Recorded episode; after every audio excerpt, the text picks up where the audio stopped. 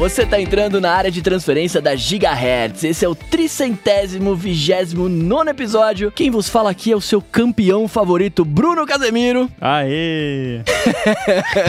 e comigo hoje aqui, Rambo Coca e Felipe de novo, mano. Vocês estão bem, meus amigos? Opa! Excelente. Muito feliz. Estamos bem. Que o Bruno ganhou, da- porque não precisamos fazer suspense, né? Todo mundo já sabe. Bruno ganhou uma bola de cristal emérita, independente da pontuação, porque o headset Exato. valia mil pontos.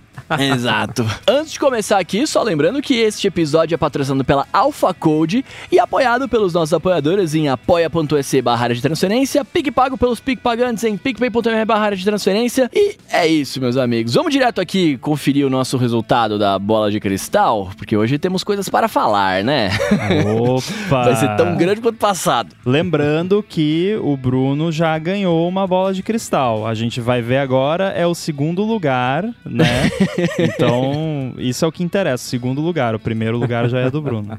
Maravilha. Então vamos lá, meus amigos. Ó, o primeiro chute, quem começou chutando foi Joe, né? Então eu chutei ali que o nome do sistema operacional seria é, Xros, XROS, né? XROS e, e... Não foi, né? Qual que foi mesmo? Eu não lembro. Vision. Vision. OS. Vision OS, é verdade. Vision OS. É engraçado que a, a Apple realmente não queria que isso vazasse de jeito nenhum, porque ninguém que estava trabalhando no projeto sabia esse nome. Era tipo só galera executiva da Apple mesmo que sabia. Tanto é que eu até acho que eu mandei, pro, não sei se foi pro Felipe, que eu mandei um, um snippetzinho de um vídeo da WWDC que a, a moça tá apresentando lá, daí ela fala: Ah, vai poder baixar lá o simulador da nossa nova plataforma de computação espacial. Né? Tipo, ela não sabia, ela estava apresentando um vídeo da WWDC, que foi gravado antes, obviamente, e ela não sabia o nome do negócio. Exato.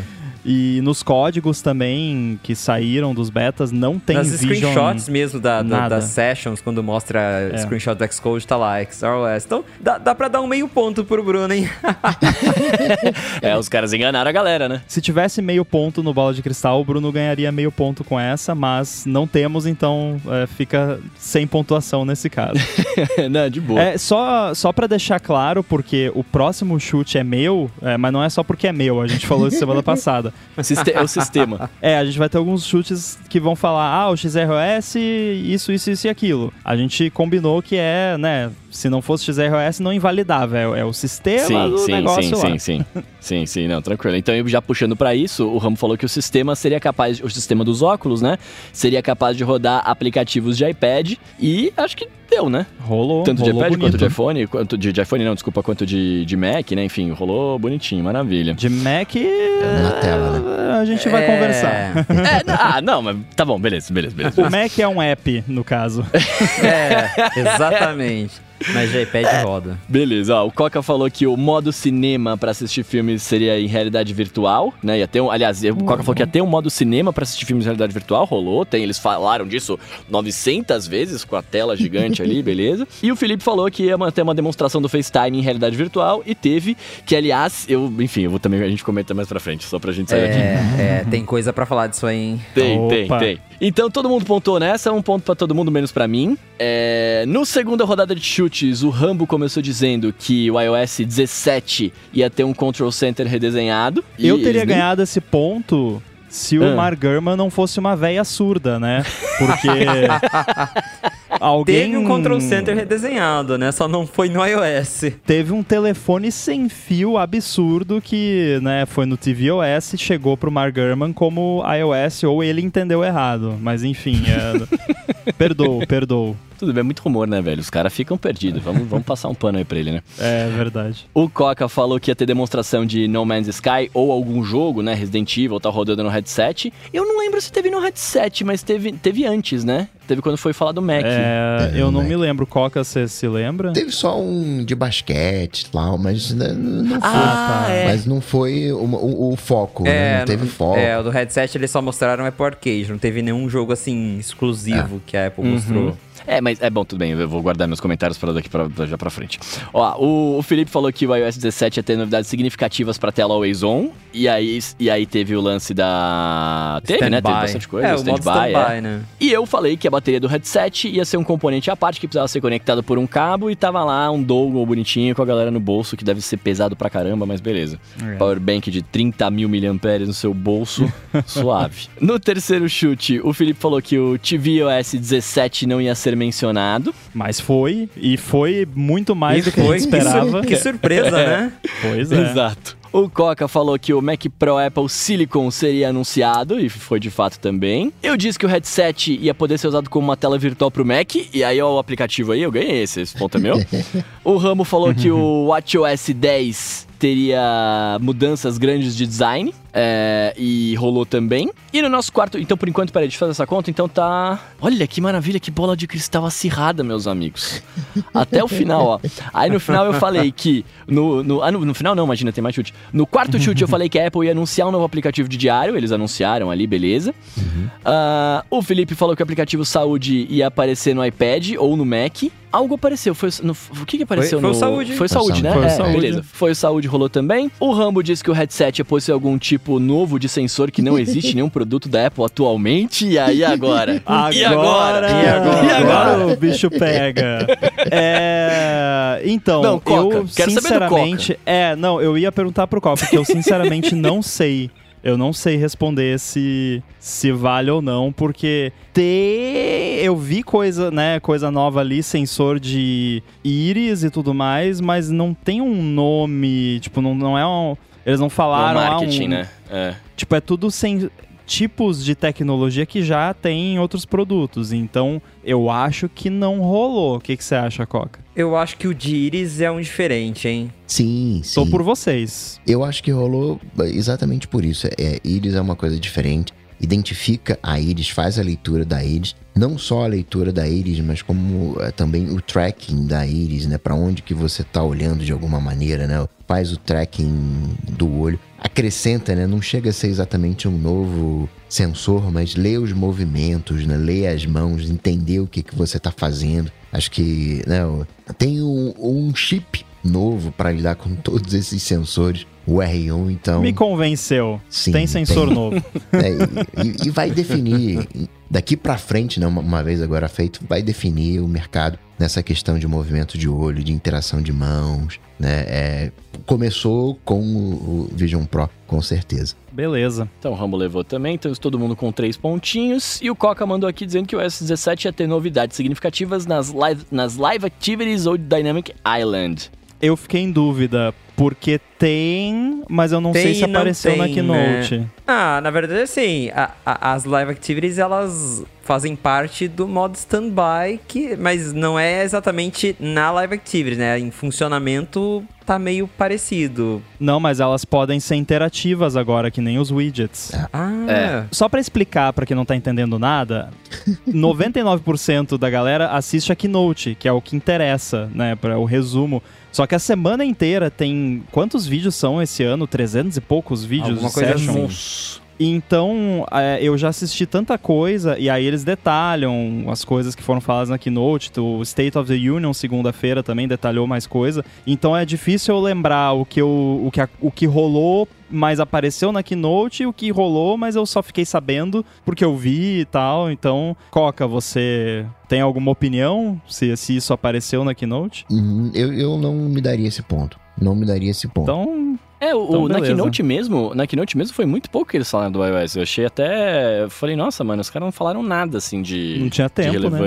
É, não, exato, exato, mas lá na Keynote foi pouquinho. Então, beleza, então não rolou. Tá todo mundo três pontinhos, o Coca continua com dois. O quinto chute, o Rambo disse que uma nova geração do Apple Silicon seria anunciada, um M3. Nope. Nope. É, é, o R1 não é uma geração, né? O R1 não é no Apple Silicon, né? Ou não, é? não. Não, né? Não, eu, É eu quis coisa. dizer um, um núcleo Apple Silicon novo que não existe. Uhum. Ah, Uma entendi, nova entendi. geração, né? Então, não, não conta. Não rolou. O Coca falou que o headset não seria anunciado, graças a Deus ele foi. o, o Felipe disse que o headset ia ter uma coroa digital e a gente tinha duas, né? Acho que Tinha mais, mais, de, coroa, mais de uma coroa digital, não tem? Porque a, a regulagem ali é do mesmo formato, né? Só que é enorme. É, uma É. Se você quiser considerar uma coroa. É. Uma corona digital. Uma... e eu disse que o headset ia ser capaz de funcionar tanto em realidade virtual quanto em realidade aumentada. Eu também levei esse aqui. E aí, pra gente finalizar os nossos chutes, entrando no último chute que era livre, né? Que a gente não precisava pegar da nossa listinha. O Coca falou que o S17 ia dar uma mexida no wallet. É, na Keynote não teve nada disso. Ou teve? Não, né? Não. Não. Nem na Não. Keynote, nem no iOS. É, nem depois. Então, beleza. Então, na Keynote não rolou também e tal. Eu disse que ia ter coisa com, no, com, o, com a lupa, com live text, etc. Não rolou também. O Rumble falou que a Siri seria mencionada no evento. Ela, de fato, foi mencionada. Tava lá, Olha os caras como falaram... o, o limite, né, pra, pra tipo, considerar a assistente virtual, que agora realmente eu tenho que ser muito disciplinado em falar carangueja, porque se eu falar a palavra, É. é só É. a palavra. Se eu falar agora, que eu, eu deixo, eu provavelmente eu vou desligar essa opção, vou deixar como era antigamente, mas eu deixei de propósito só pra ver o quão frequentemente isso vai ativar por engano, Exato. mas enfim, Fazendo foi mencionado. Hoje, hoje já ativou duas vezes aqui. Ih, Ixi, Maria. isso que não tem nem no HomePod ainda, imagina quando for no Exato, HomePod. no iPhone, é. e aí, pra gente fechar aqui, o Felipe tinha falado que o macOS sem nomes ia ser apenas macOS 14. Ia ser só 14, na verdade. Não foi, É. foi é, é Verona? Eu esqueci o nome. Sonoma. Cirona. Sonoma. Sonoma. É que é da sono. Dá um sonoma. Bom, então é isso. Terminando aqui, ó. O placar final. Ficamos assim: Felipe com 4 pontos, Rambo com 4 pontos, eu com 4 pontos e Coca com 2 pontos. Tivemos um empate técnico de 3 pessoas. Olha que maravilha. Então é isso. Eu acho que nem vamos nos dar o trabalho de tentar desempatar, porque já decidimos que o Bruno ganhou. É. Então, Eu, É ganhei, isso, pela, eu ganhei pela persistência. todos abraçados e felizes, é, comemorando aí a mais nova bola de cristal do ADT, que dessa vez foi pro Bruno. Finalmente, né, cara? carinho. Parabéns, Bruno. São 6 anos de espera pra isso. Muito bom. É, o Tim Cook falou também, né, que ele tava esperando há muitos anos. Vou pegar aquela foto que ele tá mexendo no iPad mini e colocar uma foto minha segurando a bola de cristal, assim, ele olhando. Beleza, então, meus amigos. Pontos dados, vencedores apontados. Vamos falar da WWDC? Vamos Tem começar coisa aqui. que pra cê- falar, né? Bom, o que, que vocês acharam? Cara, eu vou te falar um negócio. Por mais que a gente tenha falado, por mais que a gente soubesse, eu tinha uma esperança de que fosse ter alguma coisa ao vivo. Eu juro que eu tinha. Eu fiquei até um pouco frustrado, assim, ainda mais nesse tipo de, de anúncio. Mas eu, eu confesso que se fosse ao vivo, teria sido muito difícil mostrar o, o, o Vision Pro funcionando, né? Sim. Porque da metade, assim, da- quando ele apareceu pra frente, foi basicamente, né, todo o efeito de vídeo ali, né? Enfim. Sim. É, seria difícil, mas é, eu, eu sinto falta dos eventos ao vivo. Nossa, é... eu senti, cara, eu senti E- muito. Mas eu, acho- eu acho que é uma coisa que não volta mais. Não, não, não tem mais a cara da Apple de hoje fazer um evento ao vivo com Face ID travando lá na hora. E o negócio deles é fazer tudo gravado, editado, bonitinho. Mas pra gente que cobra é um terror esses eventos gravados, porque não tem pausa. Antes o, o cara saía do palco, chamava É. o outro, você tomava uma água, respirava. Agora não tem pausa, as coisas acontecem em sequência e vai. É uma loucura. A transição de back to teen é muito rápido, né, cara? Muito. Os caras nem pra fazer uma, uma viagem maior dentro do, do vídeo ali. Exato. Mas enfim. Então beleza, mano. Começamos o evento lá. Foi, a Apple lançou, mostrou o MacBook Air de, de 15 polegadas com M2. Eu confesso que eu queria um M3 ali. Eu achei que, que por mais que fosse uma...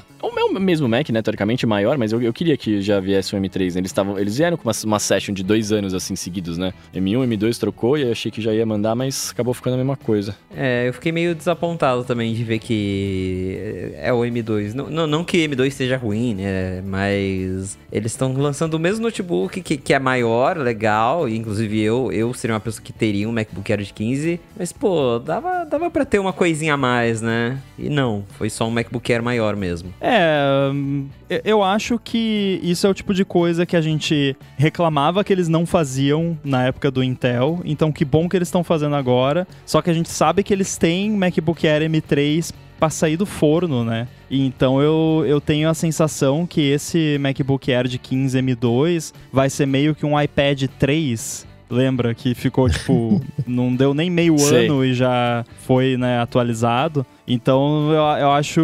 Eu fico meio assim por causa disso, mas não porque é um produto ruim, porque é um produto maravilhoso. Eu tenho certeza que vai vender horrores. E se duvidar, até vai se tornar o laptop mais popular Sim. da Apple, porque muita gente gosta desse tamanho de tela e esse tamanho de tela aliado a todos os outros benefícios do Air de ser leve, de se- ser silencioso, bateria dura bastante, vai ser bom pra muita gente. Pega não só a galera do Air de, de 13 que quer uma tela maior, como pega também a galera que usa o Pro e, e é muito, mas usa o Pro por causa de 15 polegadas. É, então, eu, eu ia É. falar isso pra mim. É, para mim seria bom, cara. Eu tô, eu tô, eu, eu tenho um iMac que fi- fica lá no, no meu quarto e tal, aqui no estúdio, por conta do tamanho da tela que é muito grande do iMac, eu fico com, com o MacBook. Mas de 15 polegadas seria melhor, assim, pra mim. Saca? Porque aí não é muito grande pra fazer barulho e pra fazer ressonância aqui do som e também não é muito pequeno pra eu conseguir enxergar o meu vídeo ali, as coisas que eu preciso ver. Então, eu confesso que eu, eu tô afim de trocar o meu agora. É, o meu é o M1 ainda, então seria um bom upgrade da hora, assim. Eu curti, eu curti a ideia. Beleza, depois disso eles falaram sobre o. Falaram do Mac Studio com o M2 Max Ultra. E junto disso também falaram do Mac Pro, né? E aí eu acho que vocês devem ter ficado felizes. O Coca pelo menos deve ter ficado feliz com a volta do, do Mac Pro ali ou não. Eu gostei e gostei muito da solução que eles fizeram. Na verdade, você tem dois Mac Pros, né? Você tem o Mac Studio e o Mac Pro. Sendo que se você quiser extensão num deles, se você quiser personalizar, você tem as PCIs padrão de, de mercado no, no Mac Pro. Achei que foi uma solução elegante. Ó, você quer ter um Mac Pro ah, jeitão Apple Silicon? Vai lá de Mac Studio, pega lá né, com um M2 Ultra. Agora, você quer né, personalizar, quer colocar, suas plaquinhas, né? Você precisa de mais. Você tem um Mac Pro com seis PCIs. Eu fiquei surpreso de ver Mac Pro, porque assim, já fazia tanto tempo que tinha rumor de ah, agora vai, agora vai, agora vai. E não ia, eu falei, pronto, a Apple cancelou o Mac Pro, onde ele simplesmente vai sumir da loja. E Mas não, ele tá vivo, atualizaram. E só que tem isso que o Coca falou que agora o Mac Pro e o Mac Studio são meio que a mesma máquina, né? Você só escolhe se você quer uma versão grande com suporte a placas ou a versão compacta, mas essencialmente é a mesma coisa. O, o modelo mais caro do Mac Studio, o Mac Pro, eles têm o M2 Ultra, mas o que eu tava falando com o Rambo na fonte é que, será que, é claro, a gente sabe que tem profissional que precisa disso, mas a Apple, o, o, Mac Pro, Apple Silicon, ele custa mais que o dobro do preço do Mac Studio. Então, achei que eles pegaram meio pesado nisso, já que, tirando o fato de que ele tem suporte a muitas placas, é essencialmente o mesmo computador. É complicado porque a gente entra de novo naquela questão de quais workflows a Apple quer habilitar com esse Mac Pro. Porque tem muitos workflows que dependem ali de GPU, por exemplo, que a pessoa precisa de uma GPU específica, uma GPU dedicada. Aí a gente até né, discutiu sobre o lance do Compute Module e tudo mais, que no fim das contas acabou que não, não era isso. E tem aí os workflows, mais tipo o Bruno, por exemplo, que trabalha com voz, que vai querer uma placa de áudio dedicada com mais entradas, saídas, etc. E outros tipos de placa, até armazenamento interno, né? Pô, quero expandir ali o meu armazenamento interno com mais SSD, mais HD, você pode. Mas workflows específicos que dependem de placa gráfica, esse Mac Pro não contempla. né? Ele contempla os workflows que funcionam com os gráficos do Apple Silicon e o M2 Ultra não é qualquer coisa, né? Ele tem o equivalente de processamento ali de é, 7 Afterburners, né? Que era aquele card separado, caríssimo, do Mac Pro Intel. E dá pra botar até 192 GB, né, de RAM. Então é, é coisa pra caramba, mas ainda É assim... É, é, eles estão escolhendo qual workflow que vai ser contemplado por essa máquina e aí resta saber o mercado como vai reagir a isso, porque uma coisa que eu fico pensando é pareceu que esse Mac Pro foi meio que negligenciado de propósito, talvez por a- talvez alguma questão política interna lá da Apple que a gente nunca vai saber, obviamente, mas a impressão que dá é que meio que tem alguém lá dentro que tá sabotando o Mac Pro de propósito pra ele vender pouco, pra depois poder chegar lá numa reunião e falar: "Ah, galera, tá vendo? Ó, isso aqui não vende nada. Vamos, deixa isso pra lá, vamos de Mac Studio e é isso". É um usuário de iPad. Porque tudo bem, é a primeira geração do Mac Pro, Apple Silicon, não se sabe o que pode vir mais pra frente. Isso que eu acabei de falar é uma teoria da conspiração, não é verdade, provavelmente, mas parece, né, com, com o que está acontecendo. É, não é uma máquina ruim, é uma máquina boa, mas aqu aquela coisa, é o mesmo case, exatamente o mesmo, não mudou absolutamente nada no case do, com relação ao Mac Pro antigo, e a expansão é limitada a certos tipos de expansão. Aí, aquela coisa, vamos ver se a galera que precisa disso vai se sentir atendida por essa máquina ou não. Aí a gente vai ter que esperar e ver aí o, os earning calls lá da Apple, que eu acho que eles não falam número de Mac Pro separado, mas pelo menos dá para ter uma noção com os números de Mac ponto. É, e com isso acabou o Mac Intel, né? Porque agora a Apple não ficou. Eu achava, por exemplo, que quando eles lançassem um Mac Pro Apple Silicon, eles ainda iam segurar lá uma, a versão Intel para quem precisa, que a gente sabe que tem uma galera que tem uns usos muito específicos que vai precisar continuar com o computador Intel por um tempo, mas não, agora a transição tá completa, acabou, a Apple não vende mais nenhum Mac Intel. Quer Mac Intel, vai pro eBay. é. Eles até. Eles não falaram isso do eBay, né? Mas eles até comentaram lá que agora a linha tá 100%, né? Completa. Da hora. E aí, depois disso, eles entraram em iOS e, e iPadOS. E, cara, eu, eu vou puxar aqui, eu, eu, puxei, não sei se foi em off no começo, não lembro, mas, cara, eu achei bem xoxa a, a apresentação do iOS ali. Tipo, foi muito na, o que eles mostraram lá. Só se eu não entendi a magnitude do que foi mostrado, né? Mas eu, eu achei bem xuxa, bem rápido, assim. Foi, cara, não é assim normalmente. É que não teve magnitude, né? é, exato. Essa parte de iOS, iPadOS, foi meio que o MacBook Air de 15 polegadas com M2, né?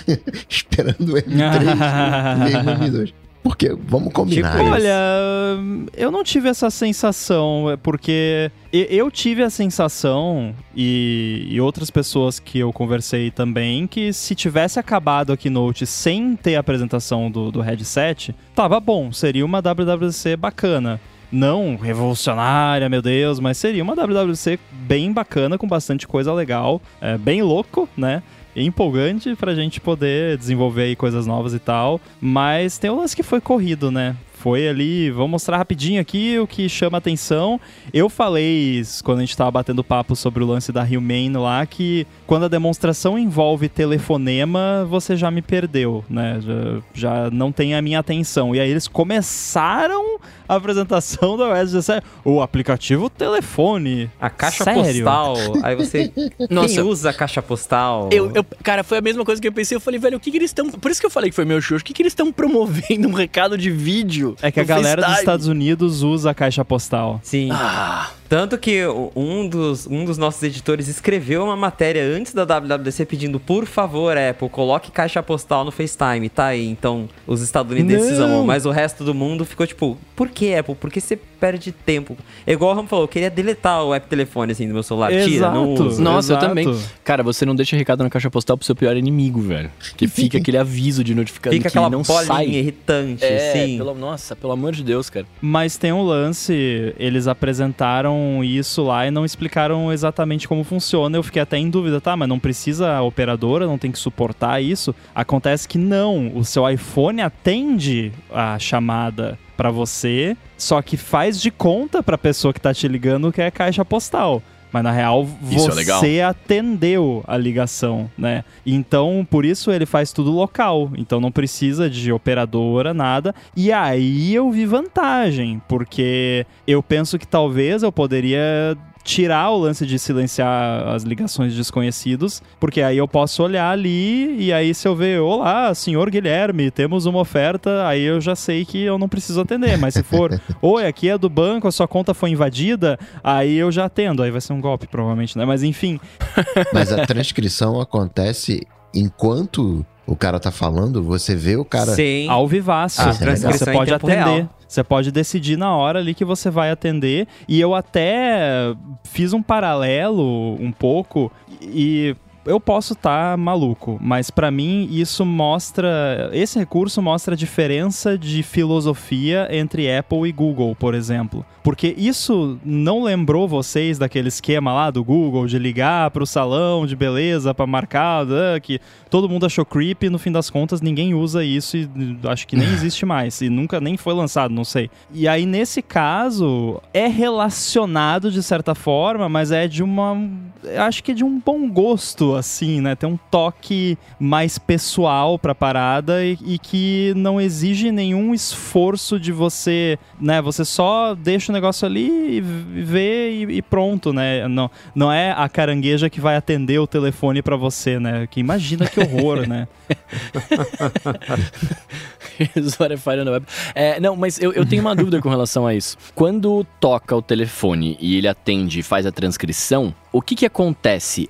A Siri fala com o, sintetizador da sua voz para parecer que você atendeu? Ou meramente não. cai numa caixa postal e a pessoa não. começa a falar? Pra, pra, quem tá te ligando, cai numa caixa postal. Aí a pessoa começa a falar, o teu iPhone atendeu ah. a ligação e começa a te mostrar ali em tempo real na tela de bloqueio o que a pessoa tá falando. Que a pós-transcrição já existe lá fora com o Visual Voicemail. Ele, você fica lá guardado e o iPhone já transcreve isso. Aqui no Brasil a gente nem, nem Visual Voicemail tem, né? Mas lá Sim. fora a gente tinha. Então a a grande novidade é o iPhone vai atender enquanto a pessoa tá falando, você já tá vendo o recado ali na hora. Basicamente, é como era quando você tava na sua casa em, nos anos 90, tocava o telefone, na caixa postal, você não queria atender, aí você via quem era deixando o recado, e de repente você falou, opa, esse aqui eu atendo. É tipo, é, é tipo é isso. É tipo isso. Funciona dessa forma. Exatamente. É, isso é uma coisa muito da hora, mano. Assim, eu, eu, é que eu tinha, eu confesso que eu, eu, fiquei, eu, eu fiquei muito focado no Vision, né? Então eu, eu deletei muitas coisas do resto da, da WWDC, porque eu tava muito focado nele. É, mas isso sim, isso é uma coisa da hora, assim, de, de que ajudaria bastante. Eu, no meu caso, que eu não posso deixar o, o telefone com ligação bloqueada, eu preciso deixar com o bagulho ligado,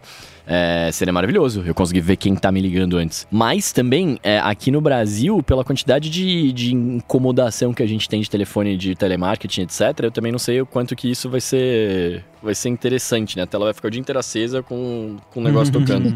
Mas enfim. Funciona como um filtro, né? Mas é, eu vejo até. Pode ser útil, é que eu realmente não recebo ligação. Tipo, bom, tudo bem que eu deixo silenciado, não tem notificação de telefone, nada, por isso que eu queria até deletar o app de telefone. Mas ninguém me liga, mas tem gente que pessoas ligam. A mãe liga, o irmão, o sócio, sei lá, alguém da, do seu círculo de fato te liga e às vezes mesmo quando é um contato seu, você não quer necessariamente atender se não for algo importante de você atender naquela hora. Que eles deram até o exemplo, você tá numa reunião, daí vem uma chamada lá de sabe, pessoa que mora com você e aí pode ser uma coisa importante ou pode ser, ah, tem uma família de guaxinins morando no porão, né, que foi o exemplo que eles deram lá. Então você olha ali, se for da família de guaxinins, você não atende, deixa pra caixa postal. Se for, ó, oh, tá pegando fogo, bicho, aí você atende. É uma funcionalidade bacana, certamente vai ter uso para algumas pessoas,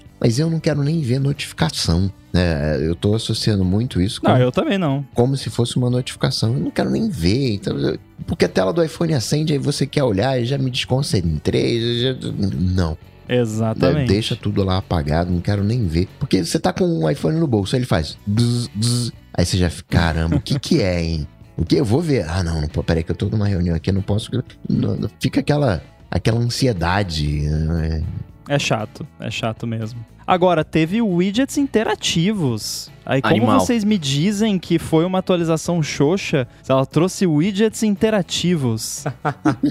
eu tava no Vision, Rambo, desculpa, eu já tava almejando isso. Só que é aquela coisa, né? Eu, eu tava vendo as apresentações e funciona legal até nos meus testes aqui, que já tô com o beta e tal, tá funcionando ok, mas é widget inter interativo no melhor estilo primeiro Apple Watch, né? Que o iPhone renderizava o negócio, e daí você toca no botão, a mensagem vai pro iPhone, processa, renderiza, manda pro Apple Watch. Era, era tipo isso. E os widgets interativos, que estou fazendo aspas aéreas, são tipo isso também, né? Então não é que, tipo, tem um mini app rodando ali, né? Porque a Apple tem medo que isso vai destruir a bateria e etc. Mas enfim, pelo menos tem alguma interatividade nos widgets. Você pode ali ticar uma tarefinha de, de lista de tarefas, você pode controlar playback de alguma coisa, dá pra fazer coisinhas ali. É, isso é, cara, mas, e é bom, porque, por exemplo, hoje pra controlar essas coisas, ou essas, essas coisas, mas o playback, etc., eu ouço muita música, né? É, eu vou na central de controle direto, né? Eu vou lá, baixo a central de controle, mudo, não sei o que. Se eu deixar o widgetzinho ali agora, pelo menos eu só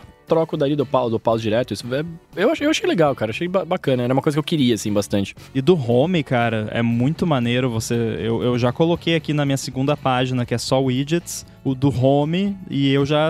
E ele deixa você selecionar manualmente. Olha que legal. Você pode home definir é bem legal. exatamente os acessórios que você quer que apareçam. E aí ele até é meio translúcido e, e fica. Parece que os acessórios são ícones na sua home screen ali. Aí você só toca e ele já liga, desliga, etc. Ah, que legal. Bom, eu, eu, eu sequelei esses dias e esqueci que isso ia vir mais pra frente. Aí eu configurei ontem o meu home de novo, porque tava desconfigurado. E aí eu falei, ué, cadê os negócios pra eu colocar na, na home aqui? Eu falei, ah, não tem ainda. Tô viajando. Eu. É, é legal, vai ter uso. Mas, Rambo, você que desenvolve aí, imagina que você fosse responsável por todas as novidades que a Apple trouxe no iOS 17. Claro que tem questões de segurança, mas, enfim, mas pensa nas funcionalidades. Você precisaria de uma equipe de quantas pessoas durante um ano para trazer essas novidades do iOS 17? Ah, não faço a mínima ideia. Mas não é tão simples assim, viu? São, são coisas que Ah. mexem com muita coisa. E, tem, e, ter, e a gente pensa no iOS como um produto separado, só que a Apple não trabalha mais dessa forma, né? Agora é tudo uma coisa só. Todos os sistemas são uma coisa só, praticamente. Então, e aí você tem, por exemplo, no Mac, você pode ver os seus widgets do iPhone. E funciona, por incrível que pareça. Tô, Funciona. tô Isso rodando aqui e É funciona. uma coisa mó legal. Mas você falar isso, né, parece que o aplicativo saúde chegou no, no, no iPad há 10 anos atrás, né? E não, né? Chegou agora. Assim, tem um descompasso entre as plataformas. A Apple escolhe o que que, no que, que ela vai focar, no que, que ela vai colocar. Mas né, vamos colocar aqui que as melhorias foram quase cosméticas. Né? Não, não, não mudou a estrutura do, do iOS. É, o- Eu discordo, próprio- eu discordo porque as mudanças. Você viu mudanças cosméticas, mas você não viu o que aconteceu por trás, né? Mudou muita coisa bem profunda no iOS.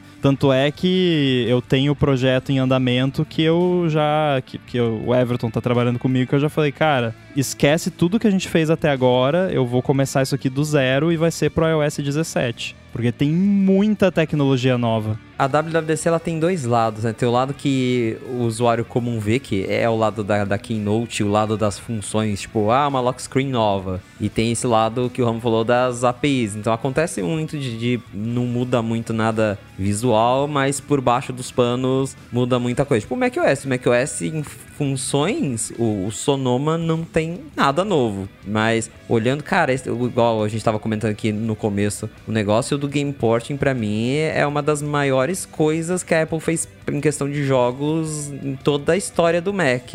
E é uma coisa que ninguém tá vendo aqui, é que a Apple falou em 5 segundos na, na Keynote, mas que é algo muito grande. Que eu nem então entendi na hora. quando- né? Exato, eu fui entender depois também. Da hora que eu comecei a entender, eu falei, caramba, tem isso. Olha que legal, só que a gente não vê na hora, porque primeiro foi uma keynote corrida, e também porque algumas coisas não dependem só da Apple. Ela coloca as APIs lá e aí cabe aos desenvolvedores criar as coisas que a gente vai ter acesso né, com aplicativos daqui 3, 4 meses. É, na verdade é irônico porque o Coca chamou de mudanças cosméticas, talvez a- não foi a, a melhor escolha de, de, de adjetivo, porque mudança cosmética foi o iOS 7, né? Aquilo foi uma mudança cosmética. E foi justamente.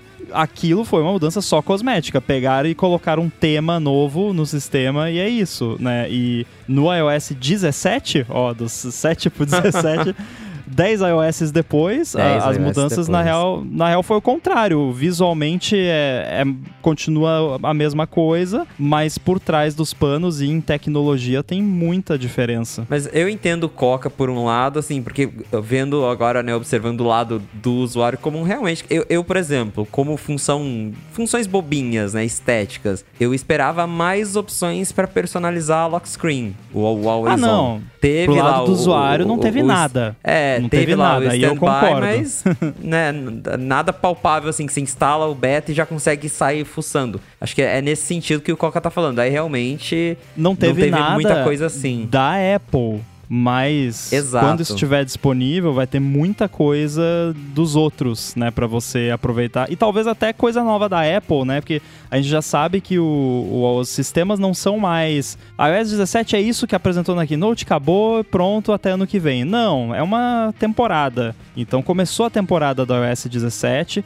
vai começar de fato em setembro quando lançar pra todo mundo, né? Mas começou agora, tá no, no piloto, tá no episódio piloto. Então até o final da temporada do iOS 17, toda essa tecnologia que, que veio agora vai ser adotada tanto pela, por desenvolvedores quanto pela Apple, mas eu acho que as novidades vão vir mais dos desenvolvedores do que da própria Apple, né? Se eles deixassem a gente criar, né, Felipe, o- os wallpapers dinâmicos customizados, né? Se os desenvolvedores é. pudessem criar pra isso, aí sim seria legal. Eu não, não consigo ver assim. Ainda é um MacBook Air de 15 polegadas, mas rodando um, um M2. É para o usuário, ah, legal, tem widget interativo. Né? Com, no Android né, já tinha, mas tudo bem, vamos ser felizes e vamos comemorar. Mas a gente está comemorando um, um- um M2. E quando falo cosmético, é não muda a tua relação com o, o iOS. Talvez essa coisa aí do, ah, de ter a transcrição em tempo real mude a tua relação com o iOS, mude a, ma- a maneira que você interage com as coisas. Talvez um widget intera- interativo. Você vai colocar uma coisinha ali, vai checar o item concluído, né? Essa interatividade. Mas né, não é um, vo- um volume massivo e, e- e atordoante. Né? Foram, do ponto de vista pro usuário final, para aquele cara que olha e diz que o carro é o o design do carro, é o volante e não é, que é o motor, né, como desenvolvedor, mudou o para-choque. É, isso é verdade. Agora, teve tvOS 17. Com o FaceTime. Com, Com FaceTime. Olha que legal. A gente não tinha. Vocês lembram? A gente falou aqui no ADT, não foi? Uma vez que, pô, podia usar esse negócio de câmera do iPhone pra fazer FaceTime na, na Apple TV, né? Tenho quase certeza que a gente comentou em algum momento isso. E finalmente rolou, né? Porque tava ali, né? Tá- Tudo, tudo ali, era só fazer, né? E finalmente fizeram. Eu só fico curioso pra saber como que vai ser, como que é a qualidade dessa ligação, né? Porque eles colocam o iPhone, teoricamente, ele tá transmitindo, ele tá transmitindo vídeo, mas em tese ele tá captando áudio também, porque a Apple TV, se eu não me engano, não tem microfone, né? Sim, o iPhone. Ah, é, é essencialmente o, a câmera de continuidade que tem no, no Mac, só que na Apple É TV. boa qualidade. É, no Mac funciona muito bem. E o microfone do iPhone é bom, hein? É, eu já gravei em várias situações. Não, o microfone é bom, eu já fiz retake do meu iPhone sem, só com o É. microfone dele uma vez. Não, se Mas você ele- tá na sua sala e não é uma sala com muito eco, vai funcionar legal. Porém, eu É. imagino que você possa usar AirPods também, né? Provável. Não sei se não pode usar o microfone da, do TV Remote também. Talvez, não sei. Mas enfim. Nossa, eu, ia ser da hora você ficar segurando aqui. Lá, Eu ac- acredito que, que vai funcionar legal, sim. Porque o Continuity Camera no Mac, pelo menos, funciona perfeitamente. Essa parte de. Guardando as devidas proporções de compartilhamento de tela, né? Ah, Você pega a tela do Mac e leva pro Apple Vision Pro. né? Você não pega a tela do iPhone e leva pro, pro Apple TV, mas né, pega a câmera e, e leva pra TV e leva pro Mac. né? Pega, a, entre aspas, a tela do widget do iPhone e coloca como um widget no Mac. Essas coisinhas são ah, bem legais nessa integração. né? É quase que transparência de dispositivo. Já não importa muito em qual dispositivo você tá, a coisa vai acontecer, a coisa vai, vai rodar. Quem sabe um dia a gente roda um aplicativo de, do iPhone no Mac, né? Remotamente faz a, a manipulação do, do aplicativo pelo Mac. Agora, uma coisa que eu achei interessante que também passou super batido e nem foi abordado direito no evento, mas que depois até fiz uma matéria sobre, é que o iPadOS finalmente suporta o webcam USB e qualquer microfone USB. Verdade. Aí, Bruno. Antes era só o microfone do amiguinho da Apple que vendia lá na Apple Store, agora não, ela liberou igual plug and play de computador mesmo. Eu testei já, você pluga webcam, microfone e, e funciona. Finalmente. Até pra chamada de vídeo? Sim, tem API. Ah, meu Deus. Minha vida vai mudar É. completamente, cara. No beta não tá funcionando justamente porque a API é nova, né? Mas os devs vão poder implementar nos aplicativos. Nossa, que animal. Agora eu quero muito. é, eu quero- Porque hoje, hoje um dos meus um dos motivos principais que eu guardo, que eu ainda tenho que usar o meu Mac é para fazer dublagem remota, né? Que eu tenho que usar o navegador, porque eu preciso conectar o microfone e tal, que no iPad não dá. Mas o aplicativo roda no iPad. Então, se desse para dublar remotamente do iPad, ia ser animal, cara. Ia ser animal. Ansioso, ansioso pra E poder é, e testar é uma esse coisa negócio. que e é uma coisa que nem teve tempo de keynote que eles falaram assim: "Ah, agora você pode usar a câmera do Studio Display". Mas aí depois eu fui tem uma session sobre isso, não é só do Studio Display, realmente tem drivers pra câmera, microfone, é uma coisa bem maior mesmo por baixo dos panos. Eu gostei que todos esses recursos de videoconferência, ele e já é, acho que desde o ano passado isso, eles já falam, ah, já vai funcionar no Zoom com uma atualização, vai funcionar no WebEx, no sei lá mais o que. Então eles já deixam claro que, ó, esses desenvolvedores aqui vão ter acesso e já se comprometeram a, a implementar isso. Provavelmente já teve uma conversa anteriormente ali, né, com, com essas empresas. Então isso é bacana também, mostrando que não, a Apple não tá reservando isso só pros apps dela, só pro FaceTime, o que seria muito limitador, né, porque a gente sabe que tem muita gente que não usa FaceTime por N motivos, tem, tem a Apple empresa... não usa FaceTime para as coisas de, de conferência dela, A de Apple imprensa. usa WebEx, né? Tem muita empresa que, que tem a política lá. A empresa usa para essa conferência, usa Zoom, usa WebEx, usa Google Meet. Então, nem é mais Google Meet, sei lá, o Google fica mudando de nome, essas coisas o tempo todo, então não sei. É, então, tem já né, a política da empresa de usar tal app, então legal que essas APIs aí, esses recursos aparecem para todo mundo e não só pro FaceTime. E o modo stand, vocês não, não foi interessante pra vocês? Eu achei mó legal. Modo stand? O standby? O standby é do. Cara, tava- é- Ah, não, cara, Eu pula, achei- pula. Pula. Achei legal, já- ach- eu achei legal, mas assim, em resumo para o que a gente já falou na fonte, pra mim isso foi feito pensando em outro aparelho. É legalzinho É. ter no iPhone, mas vai ser útil, sei lá, quando a Isso Apple aí imitar é- o Amazon Echo Show. Não, isso esquece e faz de conta que isso não existe, porque isso é um Poxa. outro produto. Isso é um produto que a Apple vai lançar. Eles estão eles estão nos fazendo de idiotas pra testar esse negócio, pra depois eles colocarem no HomePad, sei lá, que vai ser a mistura de. HomePod com iPad. HomePad. Ó, não duvido que não vai chamar isso, viu? Porque a Apple com esses nomes aí. mas é, tipo, é mó legal, mas hum, eu não quero isso no iPhone. Eu quero isso no iPad ou no, no HomePad. Exato. É que eu só- a, única, a única coisa que me incomoda disso ser no iPhone, eu, eu só brevemente só um comentário, é que eu acho que, cara, é muito tempo de tela ligada, saca? Eu, eu posso ser o, o- o chatão, que é aquele cara, "Ah, a bateria não pode descarregar, não sei o quê, mas também, é, é, pra mim é, é muito tempo de tela ligada, me incomoda, me dá um, um tique, assim, saca? Bom, Bruno, duas observações. Isso só É. funciona quando tá ligado no carregador. Observação 1. Observação 2, o iPhone já tem tela always on, então a tela já fica sempre ligada se você deixa o recurso habilitado. Mas Tá, me incomoda, porque então eu, eu tenho no Apple Watch usa. e eu não uso, por exemplo. É, exato. Mas é isso que eu falo. É eu tô falando assim, se, for se eu fosse usar quando eu fosse dormir, eu deixaria com, com esse negócio na hora que eu fosse dormir, né? Justamente, é pra acordar, usar e tal. E aí me incomodaria dormir sabendo que a tela do iPhone tá ligada. Eu tenho uma noia com a tela mesmo. Não é um problema meu. E, e aí, cara, o negócio que eu queria comentar do, do iPad OS 17, na verdade, que eu comecei vendo eles falando. Eu, eu, eu fui aquele cara que ficou assim, ó, reclamando enquanto eu tava assistindo que eles começaram a falar sobre os PDFs. Aí eu comecei a reclamar. Eu falei, mano, o que, que vocês estão mostrando edição de PDF, velho? Sai daqui. Eles ainda fizeram Aí- um slide, É. PDF. É, Que isso, Apple. Foi o momento Mendes, né? Que o Mendes vive falando que ele não usa PDF pra nada, né? Aí Exato. eu ah, é, pensei pois se a gente muito fizer uma nele parte de hora. PDF. Não, eu, cara, foi a hora que eu fui no banheiro. Não tô brincando. Foi a hora que eu levantei e fui no banheiro porque. E eu até pensei, cara, se eles estão gastando, sabe, 10 minutos pra falar de PDF, não vai ter headset nessa keynote. Não tem como. Tá vendo como Eu é que tava teve pouca assim já. coisa? Mas eu, eu não, pô, confesso que eu se gostei. eles ficaram 10 minutos falando de PDF, é porque teve muita coisa de PDF. Oh, mas a parte colaborativa da edição de PDF é legal, vai, velho. Poxa, não, não, vamos, não vamos falar assim também, né? No Google Docs já tinha. Ah, mas, ah, tá bom. Depois disso, eles foram por macOS Sonoma. O que, que vocês acharam do nome Sonoma? A gente tava esperando que fosse ser 14 Hum. apenas, né? Nome não... esquisito. É muito Gomorra. Sonoridade não é legal. É. É, É eu pensei a mesma coisa. Também, também. Olha, o macOS Sonoma eu tô usando aqui num, num, no meu MacBook Pro de 14, que eu não consegui vender ainda. Inclusive, se alguém quiser comprar um Mac rodando o macOS Sonoma, é mais barato. Mas, uh, enfim, me procure aí nas redes.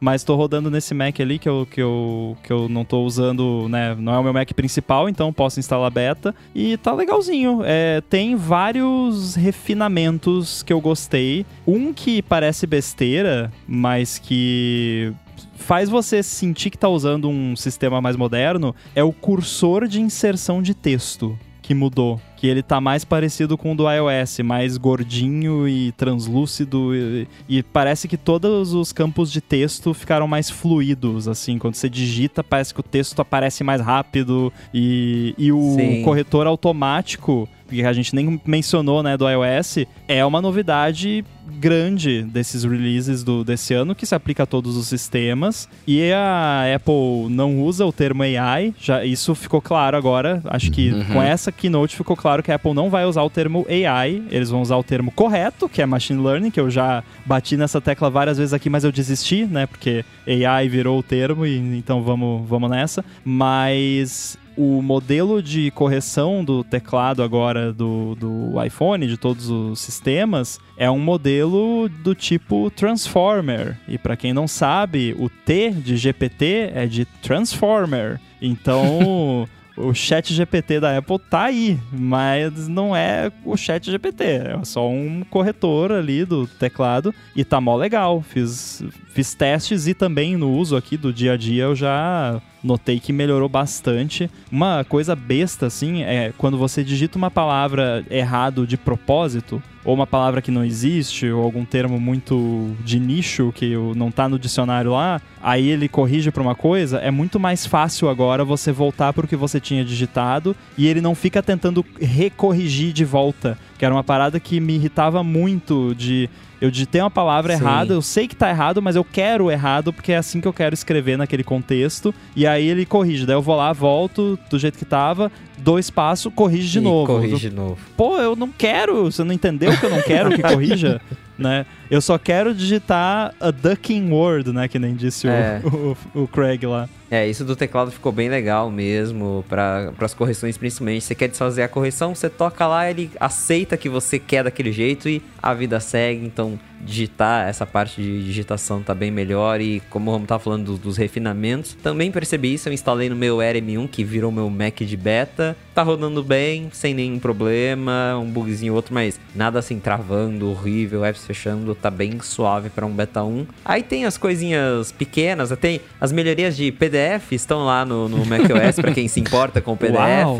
E tem um negócio legal que a gente também comentou na fonte que o FaceTime do Mac tem uns recursos exclusivos. Quando você está compartilhando sua tela, você agora pode se inserir no meio da tela ele tira você do, do fundo e insere só, coloca só a sua imagem ali na, na, na tela do seu Mac, você consegue apontar para as coisas. E ele tem uns efeitos também, tipo, você quer se colocar numa bolinha com fundo, essa bolinha fica flutuando com a sua imagem, dá para fazer, então isso aí eu achei bem bacana. Tá bem legal, isso eu, eu não testei muito ainda, mas quero brincar mais com, com esses recursos. Os próprios widgets também no desktop tão maneiros, eu coloquei lá. É um pouco chato porque eu tô desenvolvendo isso pro AirBuddy 3, né? E é muito parecido o funcionamento. É, então, provavelmente eu vou adotar o, o sistema nativo no, no, Sonoma e vou deixar o, a, a versão customizada para os sistemas anteriores, que eu vou continuar suportando. É, eu ainda acho que a minha implementação é um pouco melhor em alguns aspectos do que a hum. da Apple, né? Porque a minha você pode usar o gesto de pinça para trocar o tamanho do widget. Você pode. O widget é mais interativo, porque ele é live, ele é vivo, ele não é aquele snapshot como é no sistema da Apple, mas o sistema da Apple, por ser nativo, obviamente é melhor, né? Não tem como não ser, então vou adotar ele e tá funcionando legal aqui. Inclusive, já falamos, mas vale lembrar, né? Você pode botar, quando você abre lá a bandeja de widgets no, no macOS Sonoma, ele mostra os widgets que tem no seu iPhone. Então você não, no app não precisa existir uma versão do app para macOS, você não precisa instalar o app no seu Mac e aparece ali, você pode colocar, funciona. Inclusive, eu tenho o Chibi Studio, o meu app instalado no iPhone, que tem widgets. Eu coloquei um widget dele, eu não atualizei o Chibi Studio pro iOS 17, nem buildei ele com Xcode novo e funciona out of the box. Tipo, o app não precisa fazer nada para suportar isso e funciona inclusive com widgets interativos. Então, você tem ali um hora. widget interativo, você clica lá no, no, no botãozinho do widget, ele manda o comando pro widget que tá no seu iPhone, o app roda e o widget atualiza no Mac. Tá bem maneiro. Eu fiquei impressionado, porque na hora que eu vi eles falando isso, eu falei, não tem jeito disso funcionar. Isso aí vai ser uma Vai porcaria. É, mas funciona. Pelo menos por enquanto funciona. O, perdoa a minha ignorância, os widgets eles ficam. eu- Isso eu não entendi lá direito. Eles ficam na- só numa bandejinha ou você pode pôr na tela em qualquer lugar? Tipo, arrastar e. Você bota mais? onde você quiser no Qualquer seu lugar. desktop. Até me incomodou um pouco que é livre demais. Eu queria um pouquinho Ah. mais de, de guidance. Não, não fala porque. Não, não, é que assim, eu fui colocar e aí eu queria criar um, um gridzinho, assim, no canto superior esquerdo da tela. E aí, como eu sou cheio dos faniquitos, que nem o Mendes, eu queria um, pa- um padding bem específico entre o topo e a lateral, que tinha que ser o mesmo em cima e no lado. E aí, quando eu arrastei o primeiro widget, eu só arrastei pra ver como ficava e eu arrastei meio whatever em qualquer canto ali da tela. E aí depois eu não conseguia trocar ele e aí os outros widgets são posicionados com relação àquele. Então ele te ajuda a criar o grid bonitinho, mas o primeiro widget você bota onde você quiser, entendeu? Então isso me incomodou um pouco que eu fiquei, ah, não, agora tem que fazer de novo porque tá torto, né? Então acho que talvez um snap ali pros cantos. Lembra muito o dashboard, lá antigão lá do macOS, né? Que do OS 10. Nossa. É quase isso, só que numa versão moderninha. Eu ainda queria uma opção de abrir isso como um overlay. De repente no macOS 15, né? É, quem sabe, né? E os AirPods? Teve o lance, teve o lance do áudio adaptativo lá também, né? Eu quero saber quem teve coragem de instalar firmware beta nos AirPods Pro de segunda geração. Ainda não. É, Eu ó, não claro, tenho, mas eu né? não teria coragem. É, ho- hoje eu tomei coragem pra colocar o beta no relógio. Quem sabe a coragem pro fone venha em algum dia, né? Mas ainda não. É, no, no Apple Watch eu botei também. Cara, eu botei o, o beta num dos meus AirPods Pro de segunda geração, num par, né? No- foi nos dois, tá? Não foi só num fone, acho que é importante, né, deixar claro. É, é meio chato porque você tem que ter o, o Xcode, daí você parei o seu iPhone, porque daí aparece lá o menu de developer, e aí no menu de developer do iPhone você vai lá e seleciona os AirPods, e aí você acende uma vela, reza para Steve Jobs, e no dia seguinte os AirPods atualizam. É, é meio chato, assim, difícil. Mas enfim, rolou, e cara. Não tá perfeito ainda porque é beta, mas é como eu sempre quis que o lance do cancelamento de ruído e modo ambiente funcionassem, que eu já falei até aqui, que é realmente eu não precisar ficar trocando entre os modos. Os AirPods sabem o que eles têm que fazer de acordo com o contexto e eu só ficou meio como uma parada meio a Digital Crown do, do Vision Pro, que a gente vai falar daqui a pouco, que tipo, eu escolho só se eu quero ficar mais isolado do mundo ou menos isolado do mundo mas o conforto eles garantem o tempo todo. Filosofia é mais ou menos essa. Então agora você tem lá nos modos de cancelamento de ruído, você tem desligado, né, que já tem, modo ambiente, que já tem, modo adaptativo, que é o novo, e cancelamento de ruído. E aí, além desses modos, você tem um toggle que é o Conversation Awareness, né? Que é a detecção de, de fala. O que, isso- o que acontece? Você tá lá no modo. O modo adaptativo é o modo ambiente, é o modo mais ambiente do que cancelamento. E aí o modo cancelamento é mais como é o cancelamento de ruído hoje em dia. Só que quando você tá no modo adaptativo e você tá, sei lá, passando ali e tem uma britadeira do lado, ele faz um fade do som ambiente, mas só da britadeira. Não de pessoa falando ou de buzina de carro, que pode ser importante para você não ser atropelado, né? Ou, outros sons relevantes no seu ambiente. Quando você tá com Conversation Awareness ligado e você liga o cancelamento de ruído, no momento que você começa a conversar com alguém, ele ativa o modo ambiente automaticamente e vale também se a pessoa está conversando com você.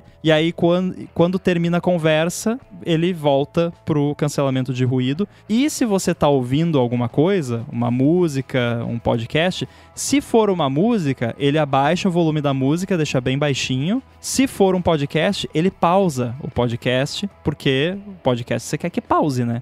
Porque senão você vai perder alguma parte ali. Então, cara, o que que acontecia? Pegar um exemplo bem idiota do dia a dia. Eu tô sempre ouvindo podcast. Aí tô ouvindo podcast. Ah, daqui a pouco vai chegar o meu iFood aqui. Tenho que botar no modo ambiente, senão não vou escutar o, o telefone tocar. Não precisa. Porque quando tocar o interfone, ele sabe que é um som de telefone, ele vai deixar passar um pouquinho para eu conseguir ouvir. Beleza, ah, vou atender o, o, interfone, ah, tem que pausar, botar no modo ambiente para eu conseguir ouvir a minha voz, para conseguir ouvir. Não, no momento que eu falei alô, oi, tudo bom, ele já botou no modo ambiente, pausou o podcast. Parei de falar, continua tocando. Aí desci lá, chego lá, o entregador, oi, boa tarde, tudo bem, não sei o que, tá aqui o código. Cara, não preciso mais fazer nada. Você não precisa mais, não precisa mexer na configuração, ele faz tudo sozinho, tá muito legal. Tá perfeito? Não. Ainda tem. O que tá me incomodando é que às vezes eu sinto que ele aumenta demais o volume. Porque ele, tá, ele gosta de aumentar o volume quando ele detecta que tem mais barulho ambiente para compensar um pouco. Mas eu acho que isso tá um pouco pesado demais. Ele tá aumentando demais, às vezes o volume fica desconfortável. Mas fora esses detalhezinhos de beta, tá mó legal. É, é porque ele também, é, pelo que eles falaram lá, com o tempo ele vai entendendo melhor as coisas, né? Então acho que talvez seja o período de adaptação ainda, né? Pra você, mesmo que seja beta, né? É, mas, cara, Pode isso eu, eu, eu, vou falar um negócio para vocês aqui. Isso é uma parada que eu não vou, acho que eu não vou habilitar quase nunca na minha vida. Porque no momento que eu coloco os meus AirPods, eu quero silêncio. Tanto que eu, eu uso ele. Agora eu tô gravando de AirPods com modo ambiente, beleza. Porque a gente tá gravando, mas o resto da vida eu tô com cancelamento direto quando eu tô usando ele. a última coisa que eu vou querer é eu tá ouvindo música, ouvindo podcast, alguém falar alguma coisa e ele pausar pra ouvir o que a pessoa tá falando. Tipo, mano, não quero, não quero. Ó o antissocial aí, mas eu não quero. Mas é muito, é, é, bem, é bem incrível, velho. Eu achei bem da hora mesmo. Até, na, até eles mostrando ali, os caras andando no... Como que funcionaria, né? Ele andando ali com a britadeira e, e a britadeira some e a pessoa continua falando. Eu achei isso animal. Assim, a tecnologia é animal, mas Pra mim não vai ter muito uso, não.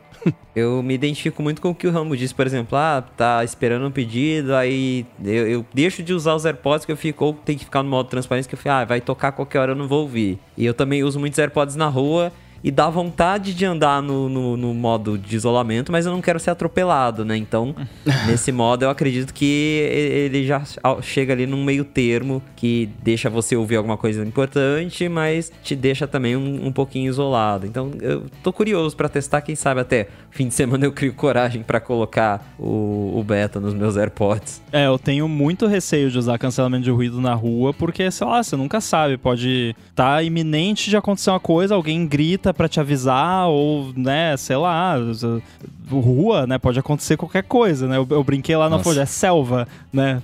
Qualquer coisa pode acontecer. Então é bom você estar, tá, né, aware, né, do que está acontecendo ao seu redor of ali. your surroundings. Mas, cara, eu, eu acho que eu vivo em outro mundo, cara, porque eu ando na rua com, esse, com uns AirPods mesmo, grandão, Nossa. assim, do jeito que eu tô aqui agora, com o bagulho de ruído ligado, mas eu, eu, eu muitas vezes eu não estou escutando nada, eu só tô abafando o mundo, assim, saca? Então eu fico consciente do que tá acontecendo, mas eu ando, cara, eu não, não tenho conseguido muito ficar na, na vida com barulho, assim, saca?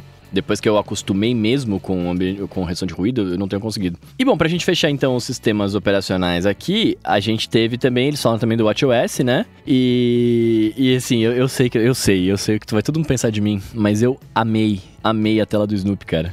Eu amei Ah, eu também. Ficou legal, cara, muito legal.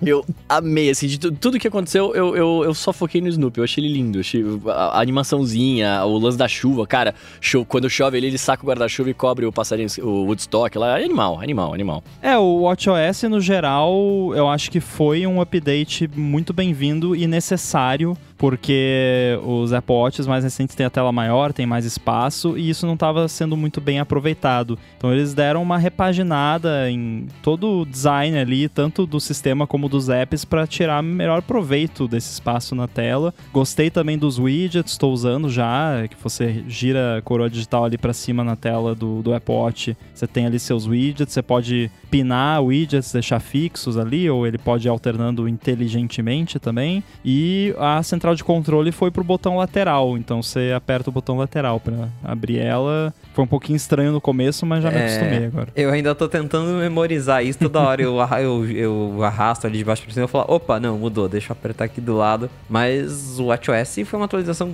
bem significativa a ponto de, assim, de coisas de que o usuário já vai ver logo de cara, né? Uma interface nova e mudou a linguagem visual do sistema. As guidelines todas mudaram, porque antes a guideline do WatchOS era apps com fundo preto e, e isso, né? Todo app era fundo preto. Agora não, é tudo fundo colorido, como, igual no iPhone mesmo. Aplicativo de tempo com fundinho colorido, com animação. O, todos os apps, assim, eles aproveitando mesmo a tela grande do relógio. Então, num primeiro momento, assim, dá até um, um choque, assim, de, de ir mexendo, porque tá bem diferente. Mas diferente pra um jeito bom, pra um jeito legal.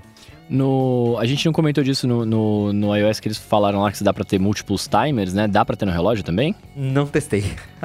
Eu tô rindo porque esse é mais um daqueles recursos que é tipo, mas já não já tinha Já não isso? tinha, né? Não, não tem, cara. Eu uso muito timer, cara, e eu sempre tenho que ser um por vez. Parece que todo ano eles anunciam agora dá pra botar múltiplos timers. E eu vivo, o pessoal vive falando, mas quando que vai deixar botar múltiplos timers? Tá, mas já não dá pra deixar botar múltiplos timers? Aí vai o evento lá, agora dá pra botar múltiplos timers. E as pessoas continuam falando, mas não dá pra botar múltiplos timers? E aí no Pô, ano dava. seguinte eles anunciam que dá pra botar múltiplos timers. É um loop infinito isso. É, Onde que dá, onde que não dá? Eu achei engraçado que o Craig até meio que ironizou isso, né? Ah, tecnologia avançada, nosso 2023, múltiplos. Eu lembro que ele fez alguma piadinha nesse sentido de tipo, nossa, grande coisa, né? Ó, confirmando ao vivo, dá pra, deixar, pra colocar múltiplos timers no, no WatchOS. Tem até um botãozinho de mais agora no aplicativo Aí, timer. ó, aí, cara. Eu uso bastante o timer, cara, e, e não poder pôr mais de um pra mim às vezes era meio chato. Que bom. Bruno tá aprendendo programação, pelo menos aprendeu os fundamentos, né? Alguém precisa ensinar a equipe de timers da Apple o conceito de array, né? De collections. Eu entendi pra essa resolver referência. de uma vez por todas. De uma reis por todas. É... Meu Deus, não! O É que eu tô Bruno empolgado, tá chegando onde de eu quero. programador, cara. Tá chegando onde eu quero, tô empolgado, tô empolgado. Vai, vai então, vai. Entra, bota o headset aí na cabeça Então, e vamos beleza, lá. acabou a keynote, falaram todos os sistemas, o que acabou, e aí finalmente falaram One More Thing. Finalmente, depois de mocota, eu fiquei, eu fiquei, eu fiquei feliz com, é, com essa parada, velho, vendo eles fazendo ali. Mas antes da gente entrar na parada que me deixou muito, muito feliz de One More Thing ali, eu vou falar da AlphaCode aqui, que, né, ah, tá patrocinando mais este episódio aqui do ADT. A AlphaCode é uma empresa especializada no desenvolvimento de aplicativos para empresas que querem fazer a sua transformação digital. Ela já fez mais de 200 aplicativos para Android e para iOS, né, que já foram baixados mais de 20 milhões de vezes. E você que está precisando de um aplicativo para o seu trabalho ou para sua empresa, você pode fazer um aplicativo com AlphaCode com desconto muito especial por ser ouvinte aqui do podcast. Além disso, a AlphaCode também oferece serviços que vão desde a criação de chatbots e WhatsApp, passam pelo desenvolvimento de skills da Alexa e vão até soluções mais avançadas de e-commerce ou até outsourcing também. Para você saber mais como eles podem te ajudar com desconto, ainda por cima, porque você escuta o ADT aqui, é só você acessar o site alphacode.com.br, A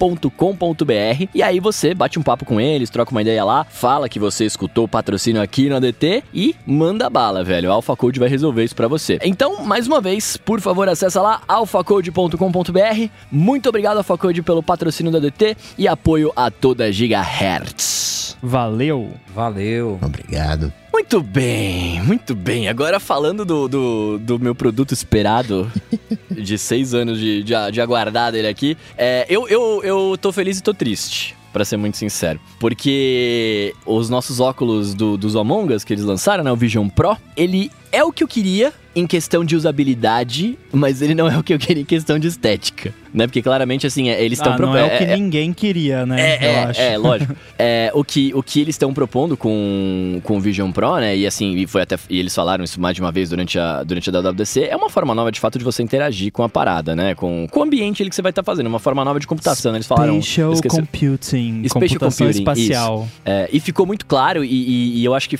Eu, e, cara, e, e eu acho que faz bastante sentido, apesar de que, pelo formato da parada e, e talvez pelo peso, e, e- olha, eu vou falar uma parada muito importante que a galera não sei se se, se preocupa muito com isso, mas eu, come, eu tô com uma hérnia na minha cervical agora por conta de peso no pescoço por conta de ficar com o, o, o fone toda hora. Uma bolsinha, eu carrego uma bolsinha às vezes pendurada, sabe? Porque ela fica de lado, às vezes eu ponho no pescoço e tal. É, comecei a usar brinco mais pesado, isso tudo faz a cabeça pesar. E aí eu fico pensando, com uma. com um óculos que vem pra frente, né? Que ele vai. Você vai ter um peso, uma. Vai mudar o seu. Não muda muito, mas você vai ter uma coisa maior, mais pesada, indo mais para ficando mais na frente da sua cabeça. Cara, com o tempo talvez isso seja um pouco incômodo, né? Não sei. Mas aí os caras testaram milhões de vezes lá, né? Enfim, quem sou eu pra, pra reclamar aqui? Mas eu achei animal a forma como você interage, a forma como eles fizeram toda a, a, a os movimentos, o, o, lance do movimento de pincinha ali, né? Que você fica. Você seleciona o aplicativo e, e, o tracking que faz do olho, se aquilo funcionar perfeitamente como, uh, o, como os caras mostraram no, no demo ali, velho, só de você olhar pro aplicativo ele já, ele já funciona. Tipo, isso é muito mágico. É muito mágico. Tem várias coisinhas que eles fizeram que trouxeram um toque Apple para um negócio que é muito Black Mirror, que foi o que a gente falou uhum. no, no A Fonte lá, né? Porque a linha entre o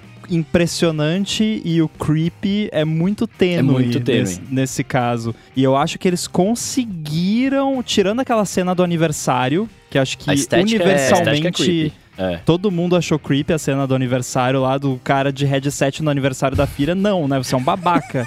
né? Não Por faça favor, isso. não façam isso. É, então, podemos universalmente concordar que a cena do aniversário foi tosca, mas tirando isso, eu acho que eles conseguiram é, conceitualmente ficar nessa linha e criar uma coisa impressionante uhum. e ao mesmo tempo a palavra em inglês é approachable, né? Que é tipo uma pessoa que não é vidrada em tecnologia como a gente consegue compreender até certo ponto. Claro Sim. que né, depende da pessoa, depende da vivência da pessoa, mas é, eu que não sou muito chegado em VR, fiquei muito feliz de ver que o foco deles mesmo é AR, que eu já falei quando a gente discutia é, é, o, os rumores desse produto, eu sempre falei que eu gostaria que fosse uma parada mais de AR, que eu vejo muito mais potencial, porque VR é aquela coisa, jogo, você bota ali, fica imerso e é mó legal, mas não é o que eu quero, não é o que me interessa, porque eu não sou gamer. E aí você poder usar um negócio desses que vai aumentar a sua realidade, trazer é, essa, esse conceito de computação espacial é muito mais interessante. E a parada de você controlar o foco com os próprios olhos e usar gestos muito sutis com as mãos para controlar a interface é o iPhone eu não consigo olhar para isso e não me lembrar do iPhone lá, né? Ah, não, você não vai usar uma stylus, uh, né? Stylus é quem quer, quem quer usar uma stylus, então, nesse caso, é quem é que quer usar aquele, aqueles controles esquisito que você fica usando lá, né? Então, é. claro que aquilo para jogo é né? Eles até. Uhum. Você vai poder usar controle de videogame para jogos e tudo mais. Mas se eu quero navegar numa interface ali, eu não quero ter que usar um controle e tal. Então, se eu for fazer uma planilha em AR, tá, eu posso usar um trackpad, um teclado, beleza. Mas eu tá, tô ali vendo ali umas fotinhos, mexendo ali, conversando. Imagina tal, você posso... no avião, igual eles mostraram, né? Com os controles assim lá no avião fazendo, né? Não, não, sem condições. Você vai mexer pro lado, você dá com o controle na cara da, da aeromoça, eles te jogam para fora do avião, né? Chama a Polícia Federal. O que eu quero saber é, é como que você vai fazer para não levar uma porrada do carrinho lá, do trolley, né? No, quando estiver usando isso no avião.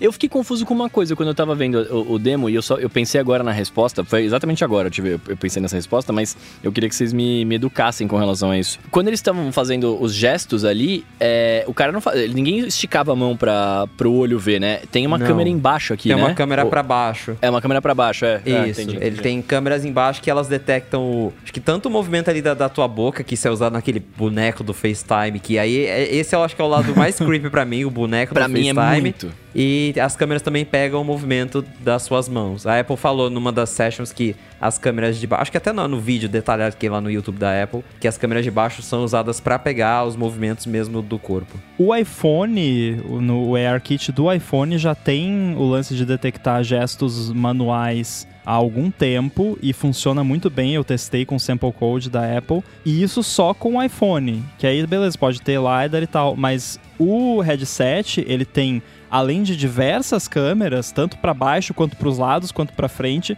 ele ainda tem LiDAR e o, se o sensor de Face ID, o projetor de infravermelho e tudo mais na frente também. Então é muito sensor, é muito sensor novo é, e muita coisa ali para conseguir de fato captar tudo sem você ter que se preocupar de ficar, né, com a mão levantada, caricato, gesticulando e com dor no braço.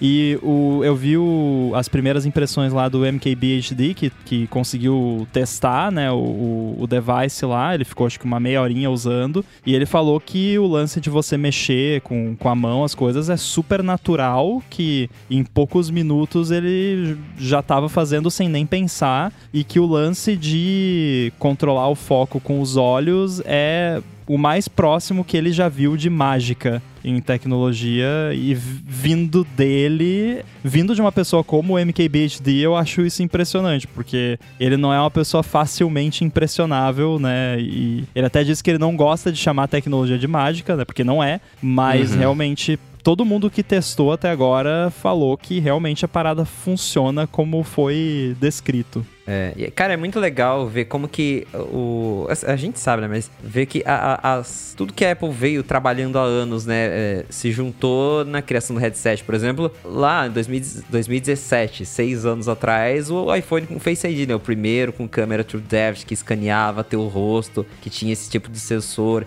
que aí levou pro LiDAR do iPhone, que a Apple começou a criar coisa AR. E tá aí o que virou hoje, né? Então, anos de trabalho se juntaram num aparelho que também daqui anos vai talvez virar outra coisa ainda mais legal. Então é, é muito incrível ver o resultado desses anos de tecnologia que a Apple vem investindo. Sim, sim. O próprio tracking de olho, né? Você já tinha alguma coisa de tracking de olho em acessibilidade, né? são esses refinamentos, sim. né? Tu, veio o ápice, mas o legal, eu acho, é que esse ápice veio, entre aspas, da maneira certa. Tem umas coisinhas que eu faria diferente, né? O, esse Apple Vision Pro, ele é tão mágico né? Que a galera não tá falando do fio. Né? Todo mundo fala de dongle, de fio, mas é, praticamente foi ignorado que tem um fio ali atrás. Por quê? Porque o produto é realmente mágico. Né? A gente vai reclamar do fio daqui a uns dois anos, três anos. Caramba, olha esse fio. Caramba, eu tô conectado o dia inteiro.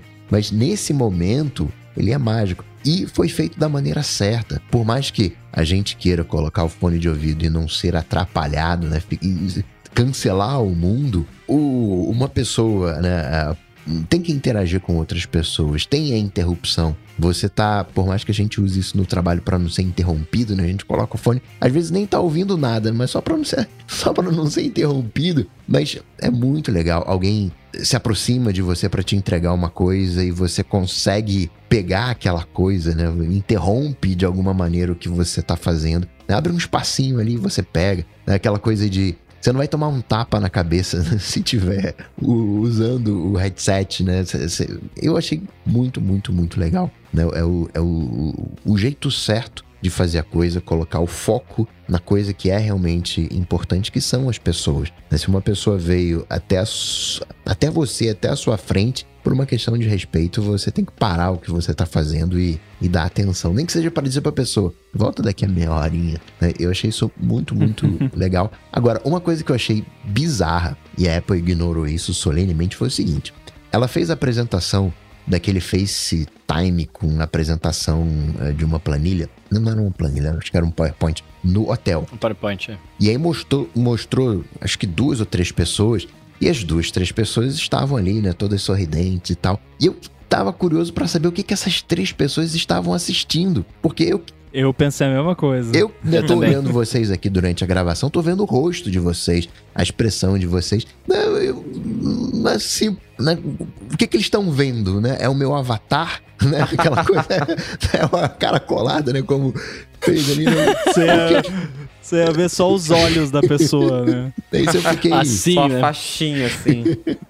Isso eu fiquei curioso, né? Claro, claro, é um problema, né? vamos resolver, enfim. Mas, assim, de resto, pro momento que a gente tá hoje, né? Tem crítica? Tem, né? Qual o problema que isso resolve? questão de preço, não é questão de, eh, de peso, mas historicamente, né, naquele momento iPhone é, hoje é irretocável, é assim, sensacional o, o Apple Vision Pro. Quando a gente tiver imaginando que esse é o, o, Pro, né? Então a gente vai ter um Apple Vision algum dia.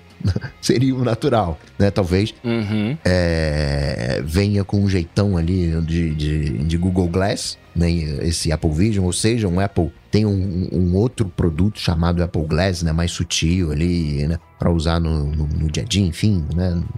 Esse o Bruno quer. Esse eu quero. Não sei como isso vai acontecer, mas cara, sensacional o, o, o Apple Vision Pro.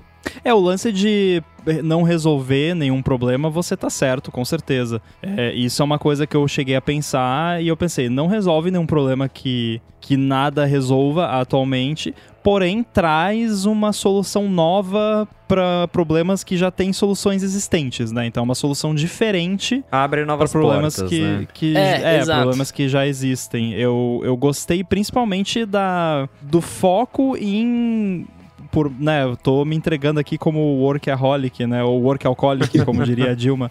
É, mas eu gostei desse foco em, em, produtividade, em trabalho e tal, porque eu fico imaginando, pô, eu vou lá, vou pra WWDC, vou ficar uma semana lá em São Francisco e tal, num quarto de hotel. A ergonomia de você trabalhar é terrível, você não tem uma tela, você não tem o seu setup de casa. Então, pô, se eu pudesse ter ali um setup que eu só coloco o headset e eu tenho um monitor, né, entre aspas, grandão para usar ali, leva um tecladinho Bluetooth no, na mochila. Pô, seria mó maneiro, né? Seria como se, né, com muitas aspas, como se eu tivesse levado o meu estúdio display junto na viagem.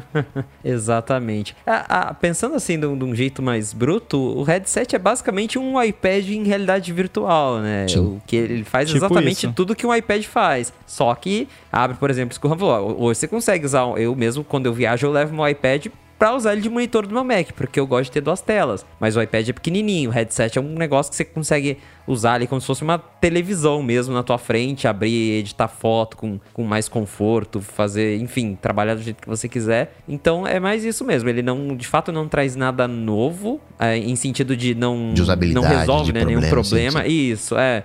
É, Nesse, nessa, nessa versão 1.0, do jeito que foi mostrado, é um iPad legalzão. Só que esse iPad legalzão tem potencial para Tá muitas coisas daqui pra frente. É, exatamente. Toma esse iPad na sua cara. Vested. Toma Stage Manager na sua cara. Mas o que, eu, o, que- o que eu ia comentar disso é que assim, eu. eu é, é- é o que eles frisaram várias, várias vezes. Não vai resolver um problema, mas é, é uma forma nova de você interagir com um certo conteúdo que.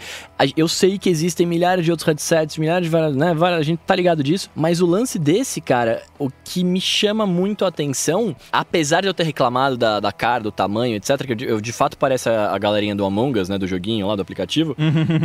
O que, me, o que me, me agrada muito é a estética dele também. Porque apesar de tudo, apesar dele ser grande, apesar de ter um negócio na tua cara, ele ainda assim, ele deve ser confortável, porque, enfim, é todo acolchoado ali, o mesmo material do- dos AirPods, né, que vai prender atrás da cabeça, vai prender no soro, deve, deve ser uma coisa confortável de você usar por bastante tempo.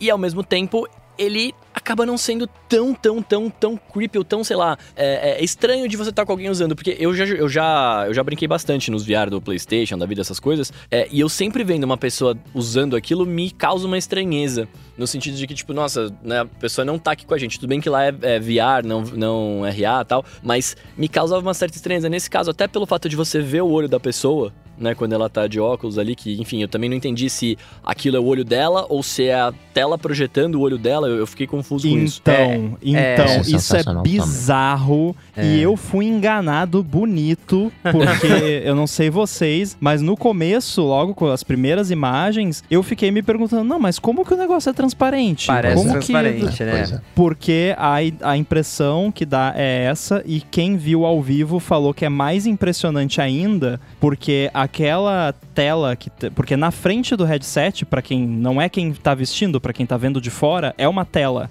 Aquela parte Tem preta é uma um tela. painel OLED ali. Só que é um painel OLED lenticular que chama. Que é tipo aquele. Lembra aquele Staso que você virava e trocava a imagem? 3D. É tipo Uhum. isso, só que é, o- é como se fosse uma tela 3D. É bem o que o Coca falou. Então, se você olhar mais de lado, você vai ver o olho da pessoa projetado como se você estivesse vendo.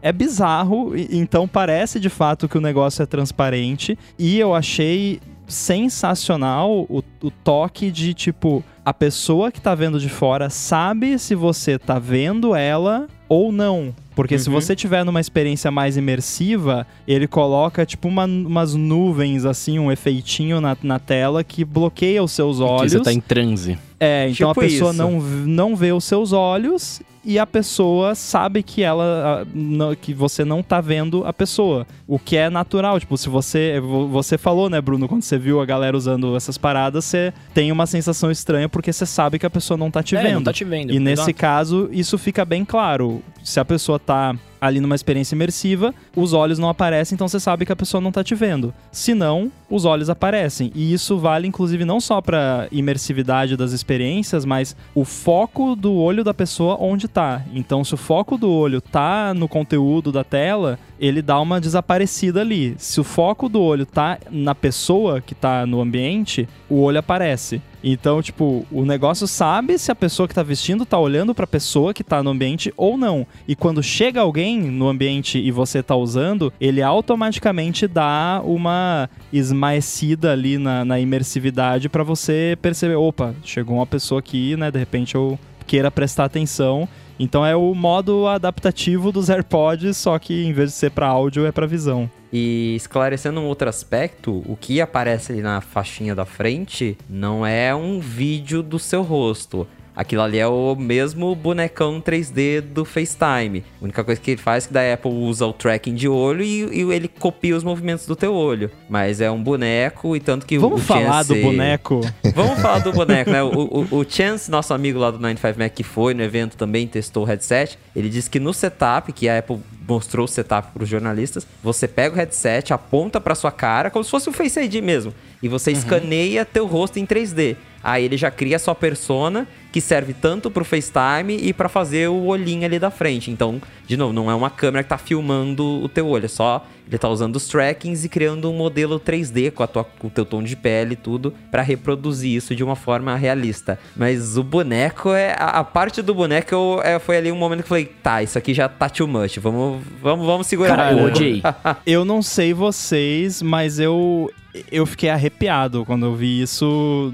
E eu não sei se foi um arrepio bom ou um arrepio ruim, mas foi uma coisa muito tipo, que legal, mas ai, né? Tipo, tipo, precisava. Eu, eu acho que esse sentimento é bom, vamos manter nele aí. Que legal, mas ai. Porque é, é isso, é muito legal. Você parar a pensar que você pega o negócio, põe na sua cara ele escaneia bem. É, é, é um, é um scanner legal, assim, né? Fica um modelo 3D legal. Mas ao mesmo tempo, cara, eu acho muito bizarro. Eu, é, eu, eu entendo que os, o- os mimojis lá tal, é, é, eles são talvez muito infantis, É. né? Pra uma, pra uma parada dessa. Você tá numa reunião de trabalho com óculos tal, aí você tá vendo todo mundo e todo mundo vê um bonequinho, né? Que é o que Eu a Meta faz, né? Que, Que é é, o que a Meta realmente faz, infantil. é um cartoon entendo. ridículo. Não, não É, fica eu- legal eu- também. eu entendo isso. Mas ao mesmo tempo, cara, eu acho que o, o- o modelo 3D, eu não sei ainda mais porque é um modelo 3D que. Como é que ele vai, ele vai reproduzir as suas emoções, né? Tipo assim, você tá falando, você tá sorrindo, ele vai sorrir lá. Ou ele vai ficar o tempo inteiro sorrindo. né? Não, Porque na o demonstração. headset tá detectando. Ele usa as câmeras de baixo pra ver como é que você ah, tá pra mexendo ver a a sua boca. cara? É. Então, assim, o tracking do olho vê tuas emoções. Tem, tem a parte de dentro tá vendo suas emoções. Aqui embaixo a câmera tá vendo suas mãos e a boca. Então, você levanta a mão, ele sabe que você tá levantando e imita no boneco. Então, do ponto de vista tecnológico, é incrível. Mas É. pensar que você tá conversando com um bonecão 3D é meio estranho, E aí né? entra o meu ponto, entra o meu ponto. É tão, ele vira uma coisa tão realista, mas você sabe que não é. Que não é, e você sabe que você tá falando com um boneco. Então, é, é- não que eu faça muita videoconferência, mas O termo que o pessoal usa é o Uncanny Valley, né? Que é tipo, você. É muito real a ponto de você conseguir acreditar que é real, mas você sabe que não é, então te dá um, Uma estranheza. um fator estranheza. Mas eu não sei, eu acho que é só estranheza porque é novidade e é muito É, pode bizarro. ser. não, lógico. Porque Provavelmente. ah, não, a gente nunca viu isso. Tipo, isso existe em Hollywood lá, que criam, né, usam 50 zilhões de câmeras pra fotografar um ator de tudo que é ângulo e depois vão lá, fazem um motion capture e aí o artista vai lá, animador, ajusta o motion capture para ficar perfeito no... e aí esse negócio vai lá e faz isso em tempo real numa chamada com um headset, sabe? Eu acho que o fator tecnológico não pode ser ignorado, que é, foi que nem quando o Face ID foi lançado, né, que teve muita gente, pô, mas esse recorte na tela, não sei o que, mas cara, tem um Kinect ali, né, Sim, inteiro Uhum. num negocinho minúsculo. E o headset faz essa parada lá que a galera de Hollywood faz. Então, só pra explicar pra quem ainda não entendeu, quando você tá lá na videochamada que ele tá usando esse boneco, ele não tá transmitindo um vídeo seu. Ele você criou um ele criou um modelo 3D de você que você escaneou antes de você, né, quando você fez o setup, e aí ele tá fazendo um motion capture, tá capturando só o- os seus movimentos e aplicando nesse modelo 3D que ele criou de você anteriormente. Então não é um vídeo, é um modelo 3D. É um é o mais próximo de um holograma de verdade É, que é, a gente é. pode ter. Exato. Cara, eu tava pensando aqui agora, é que o iOS 17 tem aquele recurso de acessibilidade que você grava a tua voz e ele reproduz. Imagina isso combinado com o boneco. Tá processando a minha voz aqui enquanto a gente fala. eu, de- eu deixei plugado ali, tá, tá processando. Pro próximo episódio, acho que já rola um demo. Mas, o, Rambo, você falou de, de mais próximo de holograma. Eu acho que a estranheza ela vem justamente porque não é uma coisa que indique que não é real. Saca? Não te- é, é, é a mesma estranheza que eu sinto, por exemplo, eu jogo videogame, né? É, PlayStation 5, já, enfim, tá com um gráfico absurdo, você consegue ver o negócio e falar assim, nossa, é muito real tal. Só que são. Quando você vê uma pessoa dentro do videogame, né, no, no modelo 3D, mui- muitas vezes é um, é um personagem, é um boneco, é uma coisa que não existe na realidade. Então você aceita aquelas, entre aspas, imperfeições que vêm. Quando você vê jogos de videogame que eles colocam atores famosos renderizados, eu tenho sempre uma estranheza porque eu estou vendo a pessoa, eu estou reconhecendo a pessoa, sei que é uma pessoa famosa que tá lá, mas ao mesmo tempo eu sei que ela não é real, eu sei que aquilo, eu consigo ver que é um bonecão tal, e aí me causa uma certa estranheza. E nesse caso, pra mim, vai ser a mesma coisa. Se fosse um holograma que aparecesse lá, a Star Wars, que eu ficasse azul ali, meio transparente, talvez eu, eu aceitasse mais é, a estética da parada e achasse menos estranho do que eu de fato me ver. Me ver eu não vou me ver, né? Porque as pessoas não estão vendo. Eu, eu, eu tá vendo alguém dessa forma, né? Não que, enfim, também vai ver muita gente assim, mas ainda me, me incomoda isso um pouco, tá ligado? Sim, sim. É, aliás, um behind the scenes aqui que alguém que teve envolvido na, na produção do vídeo compartilhou. É, naquela primeira demonstração que tem o cara sentado no sofá, ele veste, né? A câmera vai se aproximando e aí ela vira e ele veste o headset. Tem uma transição ali que, tipo, começa a cena, é o cara, e aí, na hora que a câmera começa a girar e vai entrar na- no, no ponto de vista dele, o cara é um boneco 3D. É um boneco. É. Na demonstração e ninguém percebeu. Eu não percebi. Exato. Eu também não. Eu vi isso aí também. Eu achei bizarro, cara. Corta de, de uma pessoa de verdade pra um boneco 3D ali, pra, porque pra fazer até. Faz sentido, né? Porque a câmera entra na cabeça do, Uhum. do cara, basicamente, né? E, e outro detalhe também que várias pessoas relataram que foi falado lá e que foi demonstrado e tal, as imagens que eles mostraram na Keynote são de fato do headset. Não foi tipo filmaram e colocaram no After Effects depois. os-. Não, são capturas de tela do headset de verdade. Então Nossa, a como é que é? experiência Ah, não, é eu- aquela. Como é que o cara acertou quando ele foi entregar o papel entre as duas telas ali?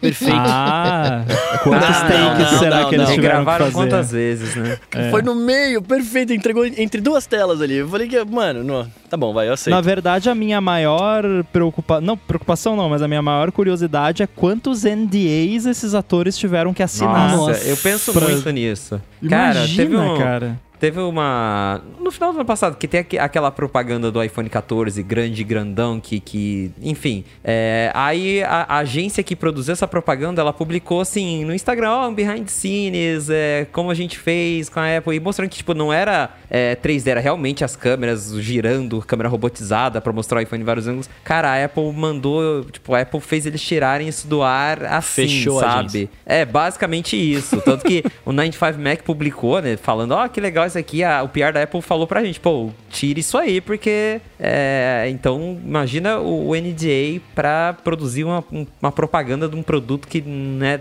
novo, assim. Deve ter um, um negócio muito surreal, Deve, mas a- as, as demos ficaram muito, muito bonitas. É, no caso, terça-feira esses atores saíram do confinamento, né? Eles estavam presos numa casa lá no Exato. Apple Park, É. sem internet, sem, né? E o, e o lance da, de você usar o Mac como tela aqui pra rodar aplicativos de Mac?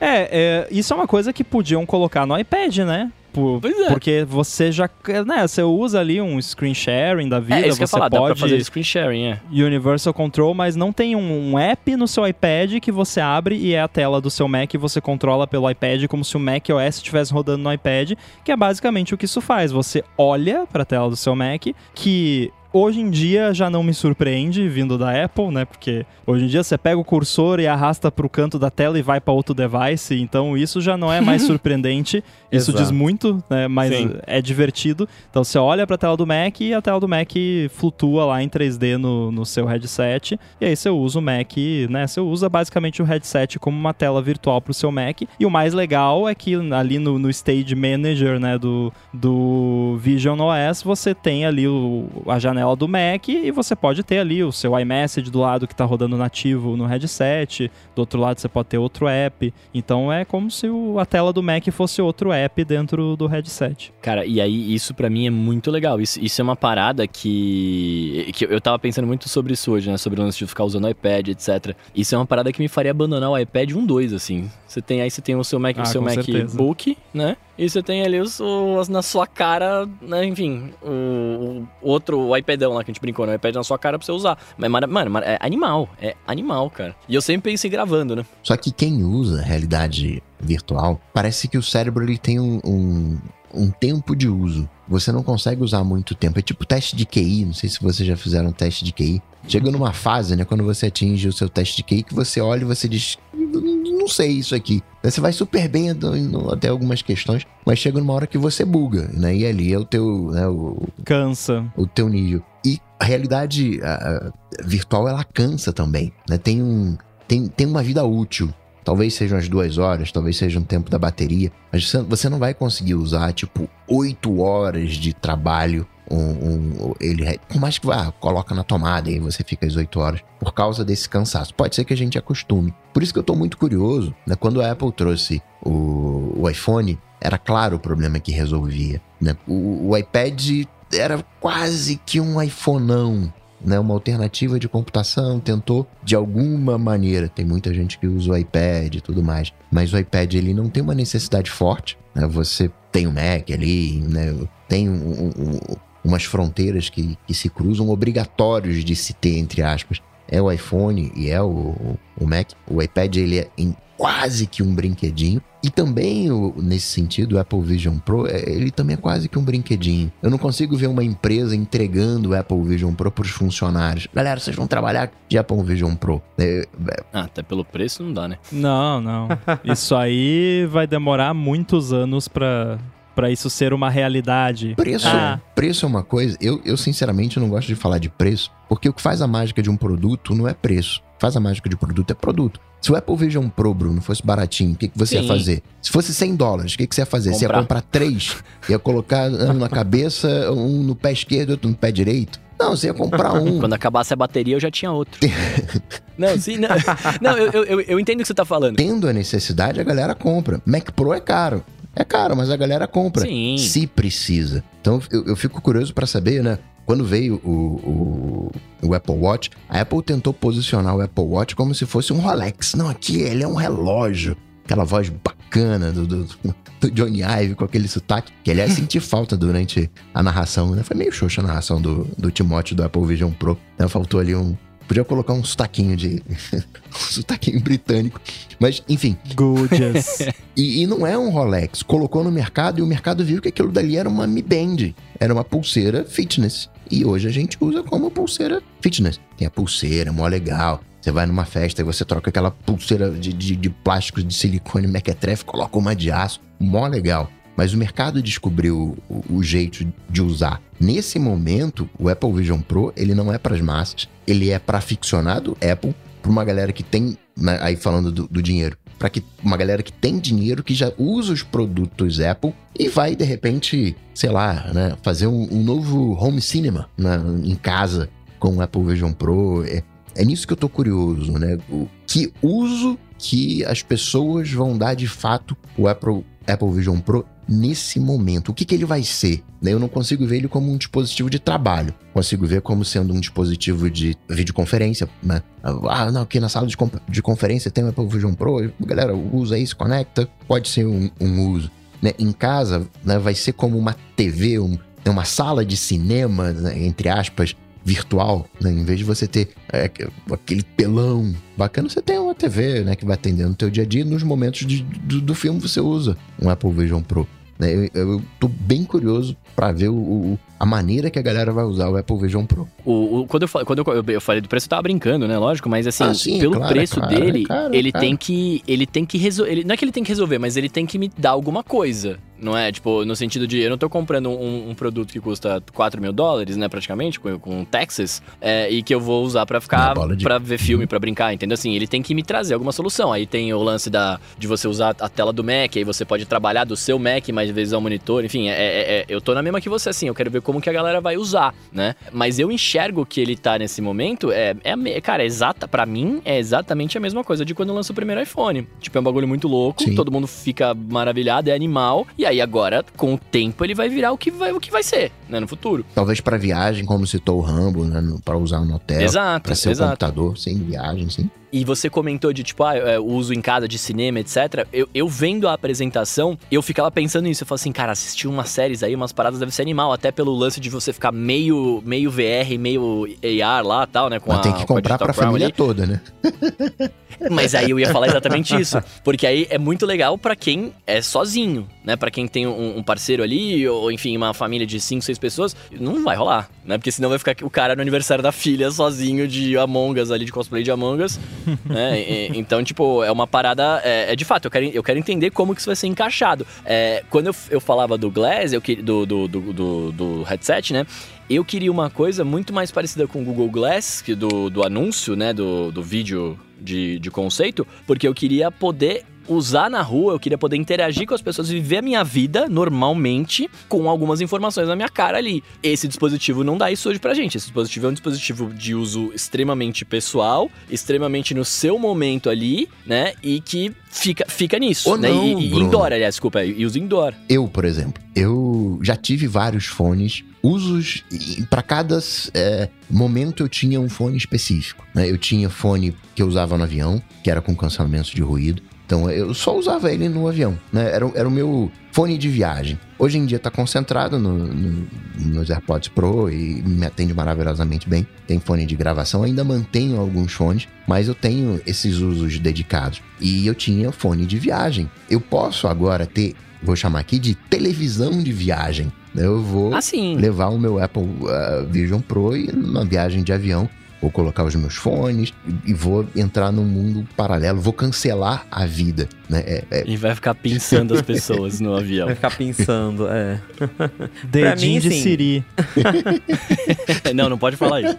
É, Dedinho né, de carangueja. Dedinho de carangueja. é, não pode mais falar, agora tá proibido. Mas assim, para mim, tá claro que essa primeira versão ela é super algo para entusiasta, mas tinha que começar de algum lugar. E isso que o Bruno disse do Glass também. A gente sabe pelos rumores que a Apple a, o ideal, a, a, ideia que ela quer lá na frente ter um Glass. Só que hoje a gente não tem da tecnologia para ter um óculos desse tamanhozinho que a gente usa normalmente, com bateria, câmera, esse monte de sensor, com tela de alta resolução. A Google tentou lá atrás, não deu certo. A gente viu que tinha muitas limitações. Mas, é, assim como o iPad, ele dentro da Apple, ele surgiu antes do iPhone, mas na época a Apple não tinha recursos para colocar isso em massa e resolveu diminuir no tamanho de um celular e depois o iPad veio. Acho que com o, o, o Vision é a mesma coisa. É, o, o headset, do jeito que a gente tá vendo hoje, com, com esse desse formato capacete, entre aspas, com bateria pendurada, é onde deu para começar. Mas o, o Vision OS é um sistema que vai ficar aí, Sim. vai rodar em vários, vários outros aparelhos. Daqui, daqui cinco anos, talvez o headset já vai estar tá muito mais compacto, muito mais fino, já vai estar tá no formato de um óculos, já vai ter a bateria embutida e já vai ter um, ecossistema de aplicativos que para quando a Apple lançar o, o, o Glass dela, ele, ela vai falar, o, o, Glass roda o Vision OS e você consegue rodar os mesmos apps do, do, do Vision Pro no óculos aqui que você anda na rua. Não, e o Vision OS começa de cara com toda a biblioteca de aplicativos que tem para iPad. Todos. Exato. To todos os apps que tem para iPad, sem exceção, rodam no Vision OS num formato de app de iPad, então não tem a interface bonitona adaptada, porém para o desenvolvedor suportar isso é basicamente um checkbox no Xcode lá, recompilar e mandar a versão nova. Tipo, é muito pouco que tem que ser feito pro app pelo menos rodar bonitinho no Vision OS, o app de iPad. Mas aí, claro, se quiser criar uma experiência totalmente nova, aí você vai lá e, e faz uma parada diferente. Eu gostei muito da linguagem de UI do, do sistema. Eu achei fantástico o uso lá dos materiais no ambiente, que a, a luz do ambiente afeta o, a UI e também a própria a interface sombra. projeta sombras nos objetos uhum. e nas paredes e no chão e etc. Tudo isso eu achei fantástico. E eu tava muito em dúvida para saber se a Apple ia conseguir, pelo menos, me deixar ali com uma coceirinha, né? De, ah, quero experimentar esse negócio aí. E posso dizer que me deixou. Eu quero experimentar, tô, tô empolgado, tô empolgado para desenvolver, de repente, alguma coisa, ver como é que fica o Chip Studio em realidade aumentada, fazendo as brincadeiras ali. Vai ter um simulador que, pelo visto, tá bem legal no, no Xcode, porque pouquíssima gente vai ter acesso ao hardware, né, por um bom tempo. Então, ter um simulador lá, o simulador simulador é tipo um joguinho FPS lá, first person, que você vai né, simulando ali como fica. Então, tô, tô com uma coceirinha aí de brincar com isso, ver como é que vai ser e de repente ter uma desculpa aí pra comprar quando um dia isso for possível, né? Porque para comprar no lançamento, acho que só viajando para os Estados Unidos. É, tá. O acesso inicial tá bem restrito. A Apple já deixou claro que é só Estados Unidos mesmo. E no final de 2024 que eles vão expandir para mais alguns países, que a gente provavelmente sabe que deve ser Europa, Canadá e, mas eu acho que a ideia é essa, que é o começo de algo. Hoje ele é caro, eu mesmo acho que eu não, não teria essa primeira versão, mas daqui cinco anos, quando essa tecnologia tiver num formato mais compacto, com preço mais acessível, aí a ideia já vai mudando. E quem sabe daqui cinco anos com um troço desse que tem já o celular embutido, por exemplo, talvez daí chegue um ponto que você não vai mais querer ter um iPhone. Você vai ter um óculos levinho na tua cara que tira foto, tem celular, tem notificação, tem apps. Então, é, é, é, acho que é o começo de algo grande. Hoje, essa versão 1.0 é realmente para entusiasta, mas ela tá dando o pontapé para talvez mudar a forma como a gente interage com o celular, ou talvez até para acabar com o celular, vai saber. É, para acabar com o celular vai demorar muito ainda, mas eu acho que pelo menos para se tornar um algo do dia a dia, assim, indoor, eu consigo ver isso acontecendo nos próximos dois, três anos, né? Aí uma coisa mais corriqueira mesmo de dia a dia para se andar por aí, eu diria que vai uns 10 anos, pelo é. menos, porque realmente é uma tecnologia que tá ali no limite do que é possível, tanto é que só vai começar a vender no que vem, porque Olha a quantidade de componente que tem nesse negócio. A gente até já ouviu de analistas que esse valor que a Apple tá estipulou não tá dentro do que a Apple costuma praticar de margem, tá? A margem de lucro tá baixa para eles. Então, se é 3.500 com margem de lucro baixa para os padrões da Apple, que deve ser então, sei lá, 10%, 15, 20, porque o padrão da Apple é tipo 30% de, de lucro, né? Mas uh, ainda assim, né, para eles estarem fazendo dessa forma é porque realmente a Apple adora usar ah, o, o não sei o que mais não sei o que do mundo e tal, e nem sempre isso é necessariamente verdade, mas uh, eu, eu acho que eu acredito quando eles falam lá que tipo, é o, o produto de consumo mais complexo já feito, alguma coisa assim, não, não lembro como eles falaram exatamente, porque, cara, tem tecnologia pra caramba nesse negócio. É uma obra-prima. Pra você conseguir fabricar isso em escala, que funcione. Tem todo o esquema da lente customizada pra quem precisa de óculos, que você vai levar lá os seus óculos na, na loja, eles vão medir seu óculos pra fazer a lente com as eyes lá. né? Então, pô, é, é muito compli- complicado. Então, realmente, o, o preço é caro, mas é o preço, não adianta. É, é o preço pra você conseguir colocar uma coisa dessas no mercado atualmente. E talvez por isso que a Apple que esteja fazendo, né, em parte, porque a Apple não, não cria as coisas para atingir um objetivo de preço, né? Ah, isso aqui tem que custar no máximo tanto. É, eles criam as coisas para ser o que eles querem que seja e o preço é o preço que tiver que ser. Se tiver que ser 10 mil dólares, vai ser 10 mil dólares e, e é isso. E a galera vai pagar. Algumas pessoas vão pagar, né? Mas ansioso para ver para onde isso vai evoluir. A gente não viu muita coisa, não teve uma demonstração, por exemplo, de um Fitness Plus rodando no, no headset. Vai ter, com certeza. E Com eles certeza. não mostraram, ou porque não tá pronto, ou porque eles querem guardar algumas fichas, né? É, tem muitos detalhezinhos, assim. O lance de filme 3D, pela primeira vez eu me interessei por filme 3D. Sim. Porque eu Sim. imagino que assistir filme 3D com um headset assim deve ser muito mais maneiro do que o óculos lá, né, com as duas telas sobrepostas, né, mequetrefe lá do cinema que fica com metade do brilho. Então eu acho que pode ser interessante. Experiências totalmente diferentes, como por exemplo, passou rapidinho na Keynote, mas o lance do de meditação lá, de respiração, que começa com a interface do app, mas aí no, no momento que você entra no modo de respiração, as coisas escurecem, aí aquelas pétalas preenchem o ambiente todo e tal. É uma experiência que é impossível você fazer hoje num Apple Watch, né, ou num iPhone. E Uhum. no headset você realmente pode eu acho que pode ser um- uma ferramenta para meditação, para exercício. Vai ser bem desconfortável de fazer exercício com essa versão, né? Mas aos poucos vai diminuindo. Eu ficaria contente né, se a Apple tivesse mostrado um protótipo, um- algo para os desenvolvedores, e já me deixaria contente. Mas a Apple veio com um produto final, fico mais contente ainda. E é uma obra-prima, tecnologicamente falando. O- é um, um ápice a lá iPhone, né? Tá juntando todas as coisas, pegou a concorrência e destruiu a concorrência de headset, né?